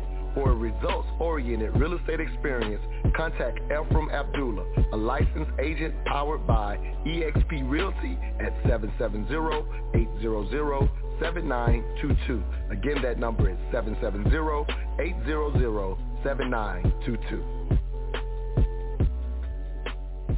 The difference between discipline and punishment, and I agree. Um, what would you say might be a good way to reconcile those two ideas? Like, what what might be some strategies that parents could use to think about their idea of disciplining effectively so that we raise kids that are disciplined and, you know, have good coping skills versus just punishment. Marilyn, thank you for that great question, Aaliyah. Awesome question. So, Montoya, is it okay if I um if I share My answer is yes before you even. My answer is Okay. gonna be yes, no matter what you say right now. So go ahead, Queen. Okay. So, yeah. um, you know, if you guys, and I don't know who's out there, but anyone can follow me on Instagram as the Peaceful Black Mama, but um, and all other platforms as well. But I write often and share my thoughts on things like this all the time. So here's something that I think may be helpful to you. You can ask any other questions. Um, but I say many parents or adults say they want discipline in their children when what they really want is obedience. So they yell, hit, scare, punish, shame, and defeat them into blind compliance. Discipline needs time. Obedience is fast. Discipline requires patience. Obedience is instant gratification. Discipline is challenging. Obedience is easy.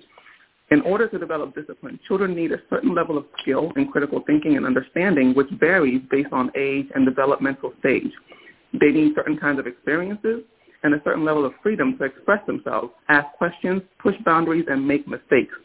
Most of all, they need an example. The truth is that many of us as parents do not even possess within ourselves the kind of discipline required to raise disciplined children. We are impatient, quick to anger, poor listeners, poor communicators, lacking in empathy and compassion, insecure, easily triggered and take everything personally, and unwilling to grow. So we default to demanding blind obedience because it's easier and makes us feel more powerful.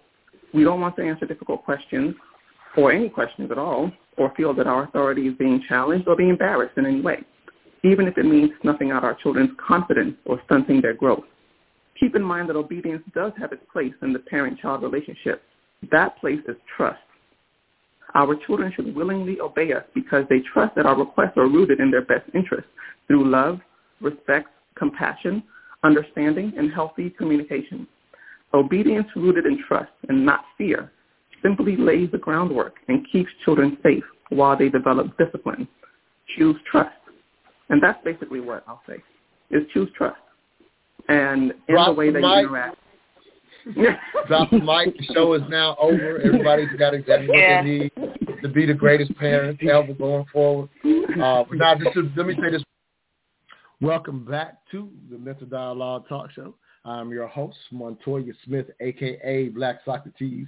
This morning's discussion question, did you hear the best of Mental Dialogue 2021? Again, a cut from uh, one of our top shows, listen to shows, Parenting Skills, when your best is not enough. Uh, we had behavioral therapist Marilyn Odwini on, and she's actually on the line, so I'm going to voluntarily knock William off and bring her on. Um, she may have a little one with her in the background. We've done a show with her little one on the show before, so if you hear some background noise, hopefully she can handle this moment, but I'm so glad to have her. Before I bring her on, as usual, ask your thoughts in hearing that cut from parenting skills when your best isn't good enough. Your thoughts, Queen, before I bring Marilyn on. Man, it is so true. I, I, I think the thing that is so amazing about where we are right now in terms of education and creating awareness, people are realizing that some of the things that how we were disciplined or like there it can be done differently, right? You can achieve the same results. You can create fantastic relationships with your children just by taking a different approach, like how our parents did it or what they knew or the lack of what they knew is not the only way, right? Like you have to find different approaches. Like mm-hmm. these kids need an approach that isn't about strict obedience and taking away their autonomy because it does negatively impact you as an adult. There are so many people, especially like I'm a millennial, there are so many millennials where we're talking about and having these conversations about how our parents did X, Y, and Z and it has turned into manifesting in our relationships and showing us where we're lacking as an adult and like being able to have those conversations are so important and being able to get ahead of the curve and just create a different future for your children just by um, having different conversations or taking different approaches like how much better will our future generations be because they trust people they're doing things because they want to because they have autonomy over their body instead of being forced into these positions and and having to deal with traumas and issues that are getting addressed as you get into adulthood versus being ahead of it and and taking a different approach to raise um more emotionally aware and self-aware children like ah phenomenal cut. Hey that's what we do here. We have the hard conversations on race sex and culture. Remind people you can't act right if you don't think right. Mental dialogue. All i ask is that right. you think. Marilyn um Green, amazing cut. As you see, I highlighted it. One of our top listened to shows. You know, again, I let you know that hey, one of you, you know, we're gonna highlight you as well. So I'm throwing you on the air. Hopefully, you can, you, you know, got a, a, quick moment. You ain't got to make it long. Um, but I just wanted to say thank you for an amazing cut. Thank you for always being available when we reach out to you as one of our experts because that's what we like to do. We try to bring people who are vetted and in our community sincerely to, to our community. So thank you again, Queen, for just being a part of what we do and your thoughts on your own cut, if you will. Uh, it's a pleasure. Thank you so much. Um, hopefully we get enough of a quiet moment. She's kind of chill right now. so, okay. Hey, we, hey, we love having the babies on the show. We love, hey, Black Socrates loves the kids, loves the children. You know, like, and I appreciate that because a lot of times in my spaces, I try to, you know, you know, we're parents, and I try to make sure that people feel comfortable, whether they have children in the background or, you know, whatever they have going on. That's family life, and I appreciate that you have that same mindset and you know make it a space where everyone can can can come in and share and not feel like they have to have this perfect environment because family life is not perfect. You know, um, so definitely, I, I'm really happy that you um, chose that particular cut because it's been one of the more impactful ones, the ones that I've gotten a lot of uh, people reaching out to me about. But absolutely, I think that you know another thing that I tend to talk about a lot is the fact that we want our children to grow up to be free people, you know, um, and people who are empowered in their thinking and their ability to, um, you know, navigate through life. But in the way that we're raising them a lot of the times and in the way that a lot of us were raised, um, it, it was that very upbringing that kind of squashed, you know, our ability to think freely and to think for ourselves and act on our higher instincts because when we did act on those higher, more courageous instincts, it was shut down. Um, it was seen as disrespect. And I understand that uh, if you take it back historically, a lot of what our parents were dealing with, um, I'll say, is the post-traumatic slave syndrome. Mm-hmm. You know, mm-hmm. there were times when it was actually, you know, dangerous for you to allow your black child to have too much freedom in their expression because if they went and did that around Master or whoever, that could get them killed, you know? So mm-hmm. it was necessary, you know, to an extent in our history for us to, you know, force our children into this kind of compliance and obedience. But that's not where we are anymore. The kinds of, mm-hmm. of characteristics that we want our children to have require these very challenges and these very types of freedoms and for them. And so a lot of times we want our children to be, you know, independent thinking, you know, free people as long as it's not with us, you know, because that pushes too many of our buttons and triggers us in too many mm-hmm. ways. And so I think it's a really important conversation to have. Uh, so, you know, just thank you again for, for sharing. That. And if you don't mind, if you have a minute for me to just share a brief experience that we had recently in my household. My daughter is 16, and we just moved to Philly, and she's been taking an art class here. And in her class, she was the you know newest person there. Um, a lot of the students were complaining about the instructor, that he was very kind of like passive aggressive towards them and condescending, and didn't treat them with you know a level of respect, and they didn't feel comfortable around him or ask him certain kinds of questions because he would make them feel like they were stupid questions, you know, or they were having mm-hmm. stupid um, conversations. So my daughter was really um, bothered by it. And while a lot of her classmates were, you know, they they were just kind of grinning and bearing it and getting through it. Um, once she kind of realized that it was bothering so many other people, she kind of came to me and told me, and she talked to other people as well, um, what she was concerned about. And within um, a short time after our conversation, she actually went to the teacher. She actually got her off the class an hour early she went to the teacher, pulled him aside, and told him that she didn't think that he was creating a conducive environment for the wow. that were afraid to communicate with him. You know, and I love it. Yeah, and I know you were so, so proud of her. I'm sorry to cut you off, but hey, let's pick up your 16 year old daughter. You know what I mean? Checking this this raggedy ass teacher. You feel me? I'm telling you, I was so proud of her. But that's the kind of that you know we want our children to be the kind of people that speak out for themselves and for others. These other children didn't feel like they had a voice, mm-hmm. but she used hers to stand up for everybody else. You know, and it changed things. You know, he actually thanked her for bringing that to the attention. Some people don't know when they're being no. You know, you know, and so no, which is which is a tribute. I mean, I'm not shocked to a hundred percent because again, just a little, you know, what I know of you. Um, so I'm not shocked to hear that one, your daughter would do it, and to hear that the results, because what people typically are defensive, especially being checked by a student, right, a young student. Yeah. But she clearly communicated yeah. in a way in which he appreciated it. So thank you so yeah. much. I got somebody that's trying to, another co-host trying to knock you off, Queen. But just thank you for making time. Yeah, we thank love you. children in the background. Yeah, we ain't we ain't trying to be the perfect sounding show. We just trying to give people the information that they need to just get you a little seed that you can take, think about, contemplate, and hopefully grow it in your life. That's all we're doing every Saturday morning. So thank you, Queen, for being available. All right, thank you.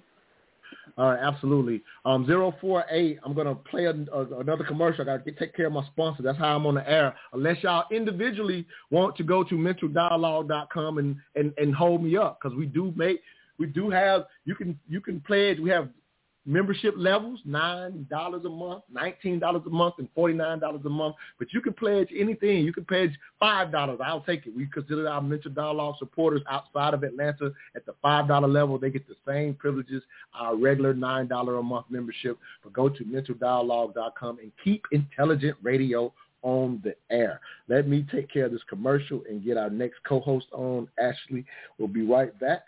You're listening to the Mental Dialogue Talk Show where all I ask is that you think.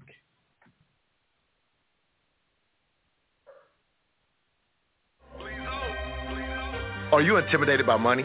While this is a question most people never think to ask themselves, but when forced to think about it, many people realize they have unrecognized fears that truly affect how they deal with money.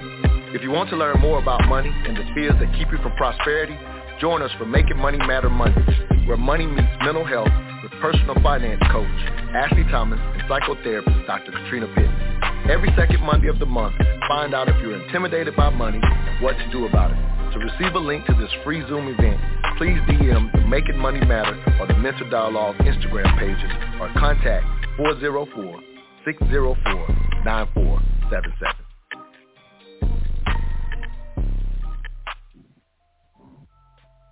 LNG Technology Services, we are your industry leader in aircraft and heavy equipment repair services. In commercial business for over 15 years, LNG technicians have over 150 years of equipment-specific knowledge and are known industry-wide for returning worn out, broken, and overused ground support equipment back to the user in working better than new conditions. For a service job done right at a value unparalleled in the industry, contact LNG Technology Services at 478-781-4860. Again, for a service job done right, that number is 478-781-4860. LNG Technologies is a Mental Dialogue Gold member and proud sponsor of the Mental Dialogue community. Think about it. What I what I will say is that particular post got over, I believe, 600 shares. So I went through all the shares and it confirmed it over and over again. Every single one, a lot of the posters were saying, "Yeah, you know what? Now that I think about it, every time a man has told me how he lost his virginity, it was always with an adult woman while he was a minor." So we know that this is a very common thing. Um, I wouldn't be surprised if most men uh, lost their virginity to a woman that was much older uh, than him while he was a minor. So we know that this is a very common thing. So those men don't talk about it. They don't talk about it because they don't. Ident- most of them don't identify it as something that was traumatic. Right. Uh, so they just keep it. They just don't talk about it. But what you don't talk about comes to the surface in another way. So when you see these uh, uh, older men messing around with minors, underage uh, women, so that's uh, uh, you know under the age of uh, 17, 17 and younger, where's that coming from? Where's that? Where, where, where in his psychology did he learn that that was appropriate and that that's okay?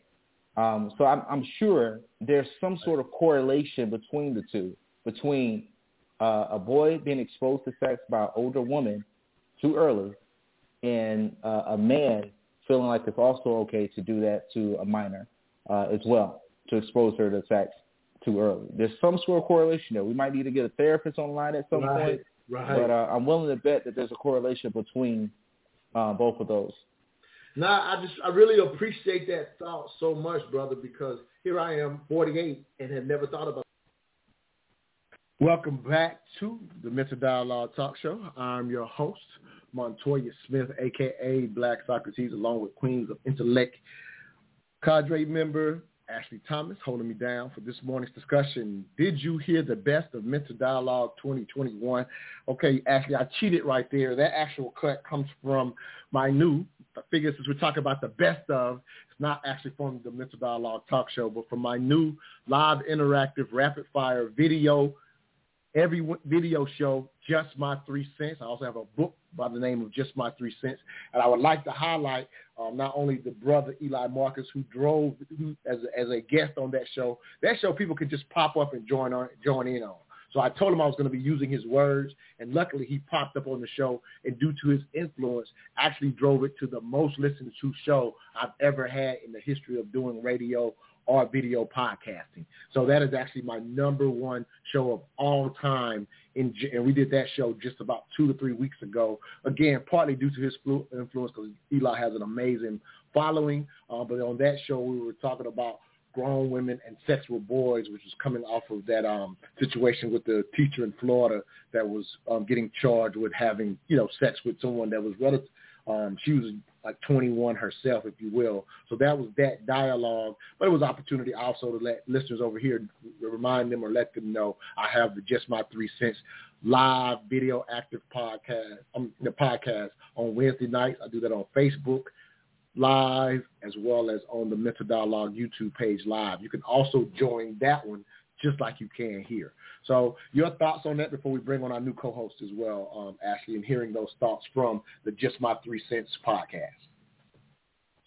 Yeah, I mean it's it's so sad. I, I I think this is like one of the areas where a lot of when you talk about protecting black men and and just about their experience, I feel like this is definitely a conversation that needs more light shined on it, um, and just how predatory um, and and even the lack of sexual knowledge, you know, to, to the extent of knowing like this is right and this is wrong and that being upheld upheld within our community and not something where we're turning it around and and taking this innocence from our our black boys and promoting it as you know something greater than what it is. Like these are still children. They still need to be protected uh and it's a conversation that needs to be had more in our community because it's not a rite of passage or you know when these things are happening to our our black boys. Like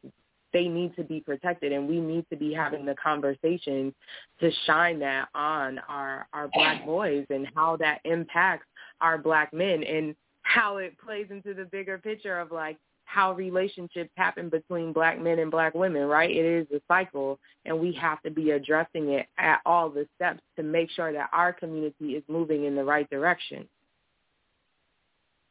Yeah, well, you know, and that's what we do. We we have those shows again. Just keep in mind if any if it's your first time listening, uh, again, these are just cuts from the complete dialogue. So make sure that you are going to um and and and I, and I sometimes I, don't, I do a bad job of this.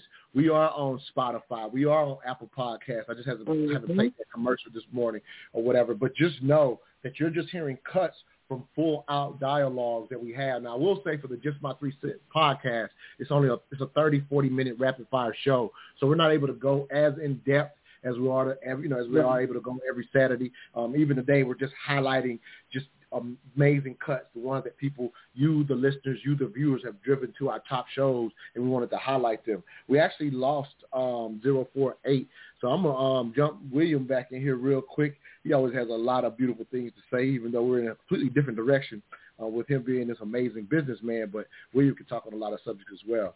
So you was out there floating. I'm just pulling you up because I know you've been you're willing to okay. come on the show pretty much at any time. So, uh, William, any thoughts about what you're hearing? Again, just appreciate you being a platinum level member. If I can highlight that again, go support and keep intelligent radio on the air. William has been a long time supporter. We've linked him up with plenty of people. I got a lister that wants to link up with you, William. Heads up. I'll be talk to you about that okay. after the show. But encourage you. Okay. Don't just listen. Keep this on the air. It's not free for me to be on the internet, believe it or not. Go ahead, King. Well, I, a couple of uh, a couple of cuts. Well, the lady who was talking about raising children and um, uh, the right way, and you know the word trust, you know, came up, and I had talked about trust, mm-hmm. and trust is so important, right, in every aspect. So the fact that she ended that beautifully written, um, you know, whatever it was, I don't know if it was a speech or a dissertation or whatever it was, but post on social media. Yeah, it was a post on social media. Yeah, yeah, mm-hmm. a post. That that thing was so eloquently um, it hit it hit like like like if if you're a person that it's hard to understand, that was easy to understand that the trust in regards to raising children the right way is so important, and I can even account for that from my my personal experience. Is you know you just got to show up. At the end of the day, kids learn. What I've what I've seen in, in my experience is the best teacher of behavior is the example. You know what I'm saying? And the problem we have, I think, in society is you know, we give so much time away to other things. So even if we love our children, we give so much time. You know, I saw this this quote by Katt Williams. It was, it was kind of a, a funny quote, but it was like, they tell you you got 24 hours in a day. Well, what about night? I think you posted this, Montoya. Was like, yeah, tell you got 24 uh, yeah, hours yeah, yeah. Give me my credit. hey, the social media page be doing this third thistle too. It ain't just the show. Right. It ain't just the show. Yeah. Follow us on, on social media. The IG page Go ahead and give him the quote, brother, that you found on the Mental Dialogue IG and Facebook yeah. page. Here's where you got I it from, I thought, it. I it today. I got it. I got it from. Uh, I think I got it from my IG or IG at Mental Dialogue. But you know, it was it was uh it was Katt Williams, and it said, you know, you know Katt Williams. You know Katt Williams. You know he was saying this in a funny way, but he was like, you know, they tell you you got 24 hours in a day, but what about night? Right? It, he said if they knew you only had, if they told you you only had 12 hours, you knew you wouldn't give away eight. You know what I'm saying? And that that hit like hard because that's exactly what it is. We don't spend enough time building that trust and leading by the example, the behavioral example. Because kids learn. If you know anything about kids, if you had kids, you've been around kids. Kids do what you do more than what you say. You know what I mean? Mm-hmm. And that's the example that I've seen. And I've always been one of these guys. Eh, you know, where I want my time. I work for my time. Like I grind for my time because I know how precious that is. I got little girls and babies and You know what I'm saying? To me, I got to build that trust with them, and I have to spend time with them in order for them to trust my behavior, so they can use that as an example. So when they get in those situations, like like the lady was talking about in the next cut, right? Her 16 year old daughter, right? She got that from her mother's behavior. Her mother showing her how to engage, how to uh, identify. You know, her mother showed her that more than anything through behavior. And so when she got into that situation, she was able to replicate what she had seen. And so that's trust. That's trusting that what her mother does is the right thing. And so all she did was replicate it what her mother does. And so for me, I think that's that's a big one. And then this last guy, you know, with the uh I can attest to that too. My first experience is to be, you know, you know, transparent is with with older older woman. She wasn't that much older than me. I was I think I was 16, she was like 19, but you know at that age, that's a that's a that's a big that's Yes, a big that's difference, you know what I'm saying? An experienced 19 year old versus a 16 year old who's a virgin, that's you know, that's a big difference. Um, but you know, it didn't lead me down the path of wanting to date younger girls. As a matter of fact, it was just the opposite. I've always been attracted to older women, you know, simply because I think of that. And you know, I've been one of those people that recognize that too. Usually, people like what their first experience is. That's kind of what they cater to. In most cases, that's what I've seen. Like, if you dated a light skinned girl first, you probably kind of favor light skinned girls. Or if you dated a dark skinned guy, you kind of favor dark skinned guys. It's Typically, you know. And I'm not saying yeah, always yeah, the case, yeah, yeah, yeah. You're saying if that experience was good because unfortunately, a lot of times, you know, I'll say for a lot of ladies, that Yeah. first experience is not good, so you might go the opposite. no, that's I think it's a very You might fair go the thought. opposite way. Yeah, possibly. Yeah, possibly. Thank you for that. We got a few minutes. I'm gonna, I'm gonna, I'm gonna, I'm gonna sneak somebody in on these last few minutes because I got a, a number here I don't know. I'm just listening. But yeah, bro. yeah, no, no, You no. bring Thank me in you, when you want to. I'm just listening. No, no, Yeah, yeah, absolutely. Yeah, we only got a few minutes. I'm gonna extend this show not for dialogue. I want to share what Ashley does to the T because she's again she's amazing with finance. Um, but I'm gonna sneak somebody in. I'm gonna give them one minute. Um, I don't know your number. Give us your name, where you're calling from, and your three cents on this morning's discussion. You got one full minute. I know that's not a lot of time, but we are at the near the end of the show. But thank you for listening and give us your three cents this morning. Go ahead. Hey, Hotep Kenyatta calling. Hope you all have a good 2022 AD. Of course, humanity is over 200,000 years old. Um, we can teach our children by our example, but since we don't know everything and have everything, very often we have to depend on examples of others in other businesses and educational socioeconomic levels, which is where the problem comes in because many of our black, brown people on the top don't set a good example, but our kids often see them as the athletes and the celebrities. And hopefully for 2022, we can continue to build our own. I've been blocked often on Blog Talk, my own shows, just for speaking candidly. So maybe we can start to develop all our own stuff. Then they can't just abuse us and still make money off us. Thanks so much, Amandla Ashe Hotep. Under 60 minutes, y'all. Man, you did it. seconds, Thank- sorry. Hey, no, you're know you're perfect. Nah, good, good. Hey, that was a perfect timing. All right, thanks a lot, King, for jumping in with us. Uh, we got a couple of minutes. Actually, I'm gonna um, um, set up um, the extended period, which is really just you talking about building wealth and and, and, and through via life insurance is a cut that you may you actually just called in, I think, and made this, or you may have been on the show. But either way, um, before we go, let's highlight. We got two minutes, so let's make it quick.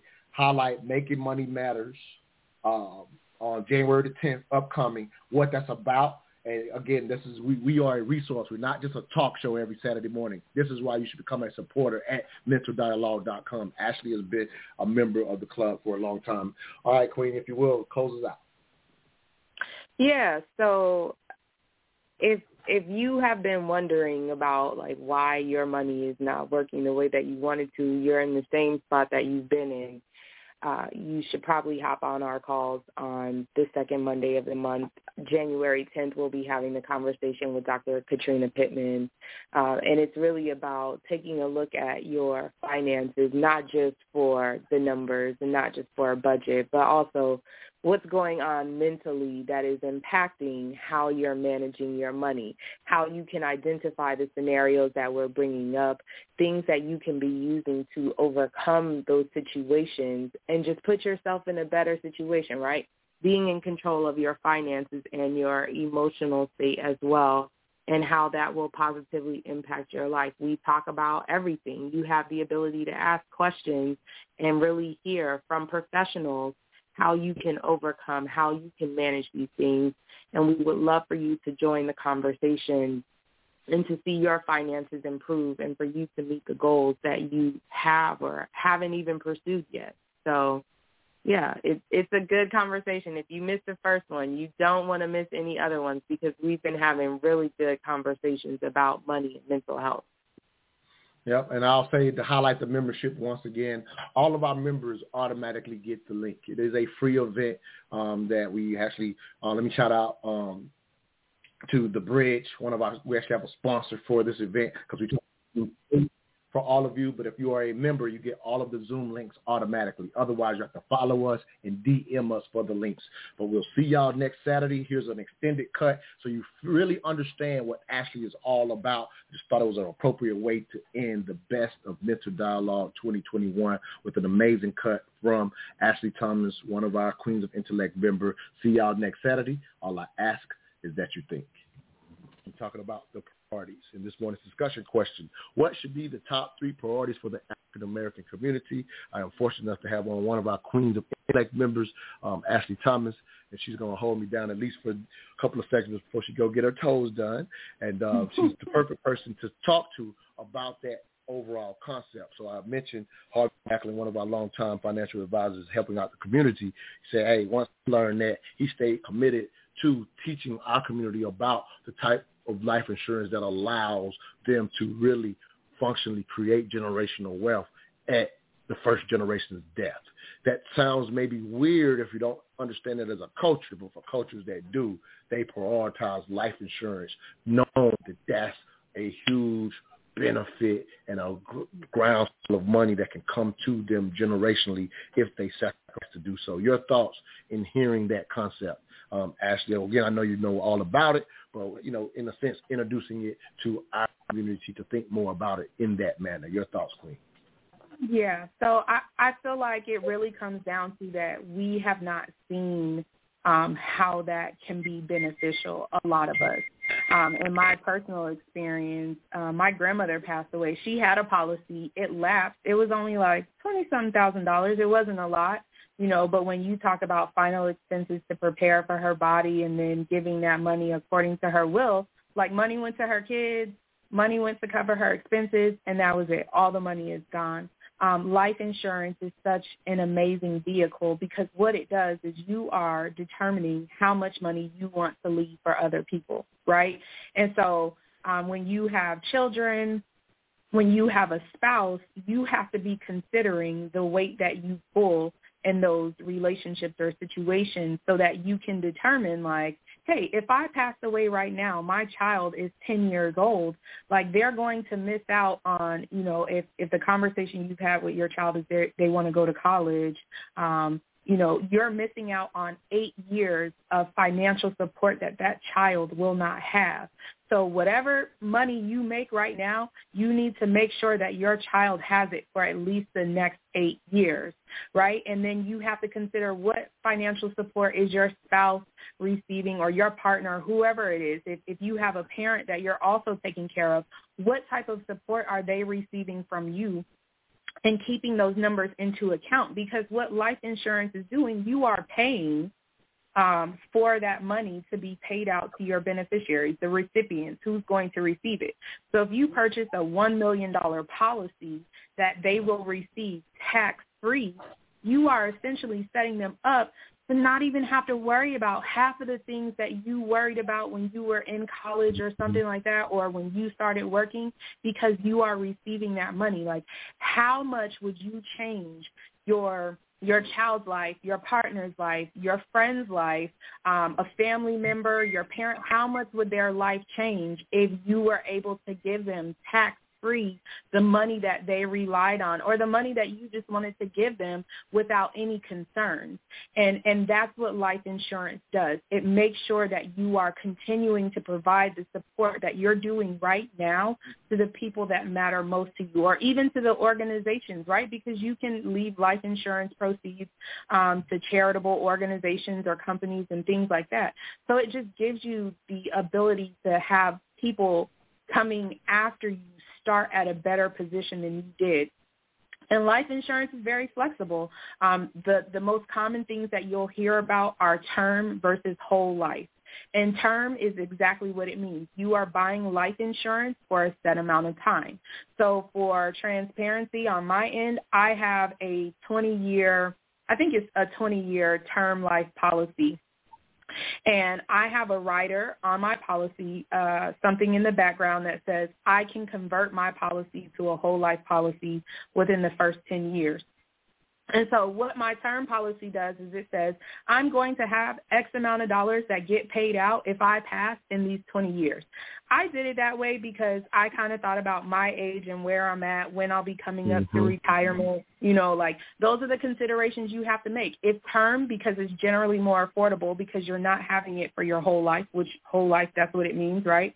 Um, you are going to pay this premium until the day that you die so that that policy is available. Whereas after those 20 years, if I don't convert my policy to a whole life policy, I won't have life insurance after those 20 years, but it's more affordable. So when I looked at a whole life policy, they were talking about $3,500 a year for me to pay. And I was like, uh, my budget can't afford that. But my term life policy is $547 for the year. I can handle that financially. And so now I have my mom and my cousins as beneficiaries. I want to buy a home in the future.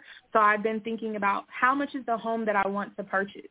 How much do I need my life insurance to cover? I'm going to have property taxes for as long as I have that property, right? These are all considerations you have to be making about that insurance policy. Who do you want it to protect? and like how much protection are they going to need? And if you have a home, if you have a car and you're not thinking about what it will cost for someone that you love to come in and take care of those things, you're doing a disservice to them. Right? And like you have the ability to set up protection so that your home is paid off, so that it can be a generational asset. Right? Now you don't have a cousin or a sister or a brother worrying about how they're going to pay for rent expenses because your home is paid off and the proceeds from your life insurance are going to continue to pay the property taxes. Whereas whole life insurance is a whole nother opportunity. You still get the protection for your entire life as long as you pay those premiums, but whole life insurance builds cash value. So while your policy, let's say, might be for $100,000, at some point the amount that you're paying for that insurance is going to start generating um, earnings, right? You can kind it's it's making money for you and you can start taking that money out of the policy. That's why so many people like whole life insurance, but you have to weigh financially does whole life work or not. But the ability to be able to give people a lump sum of money tax free. What happens if you if your child is 18 and you pass away and now they're about to go into college? Most people on average their credit the um their debt from college is about thirty thousand some odd dollars. And that's something that you're supposed to be paying off for ten years you know in order for it to be within the time period for the payments that they give. Or you could be on an income plan and they don't forgive your balance until after 25 years. Do you really want your child to be paying on student loans for 25 years when you could have a life insurance policy for five hundred thousand or two hundred thousand or a hundred thousand that would outright cover their expenses for college and still give them money for a down payment for a property or to be able to buy a car or that's what life insurance does. And when you talk about um, a larger policy one million or four million dollars how differently would your life be, the rest of your family's life be, if they could receive $4 million outright? There is no concern that they would have to have. The only thing that they would have to do is make sure that they are managing that money financially responsibly. And you can put life insurance into a vehicle called a trust and tell them how they have to manage that money to make sure that it's mm-hmm. doing what it's supposed to do. But life insurance is such a wonderful vehicle that we just don't know about. And people get so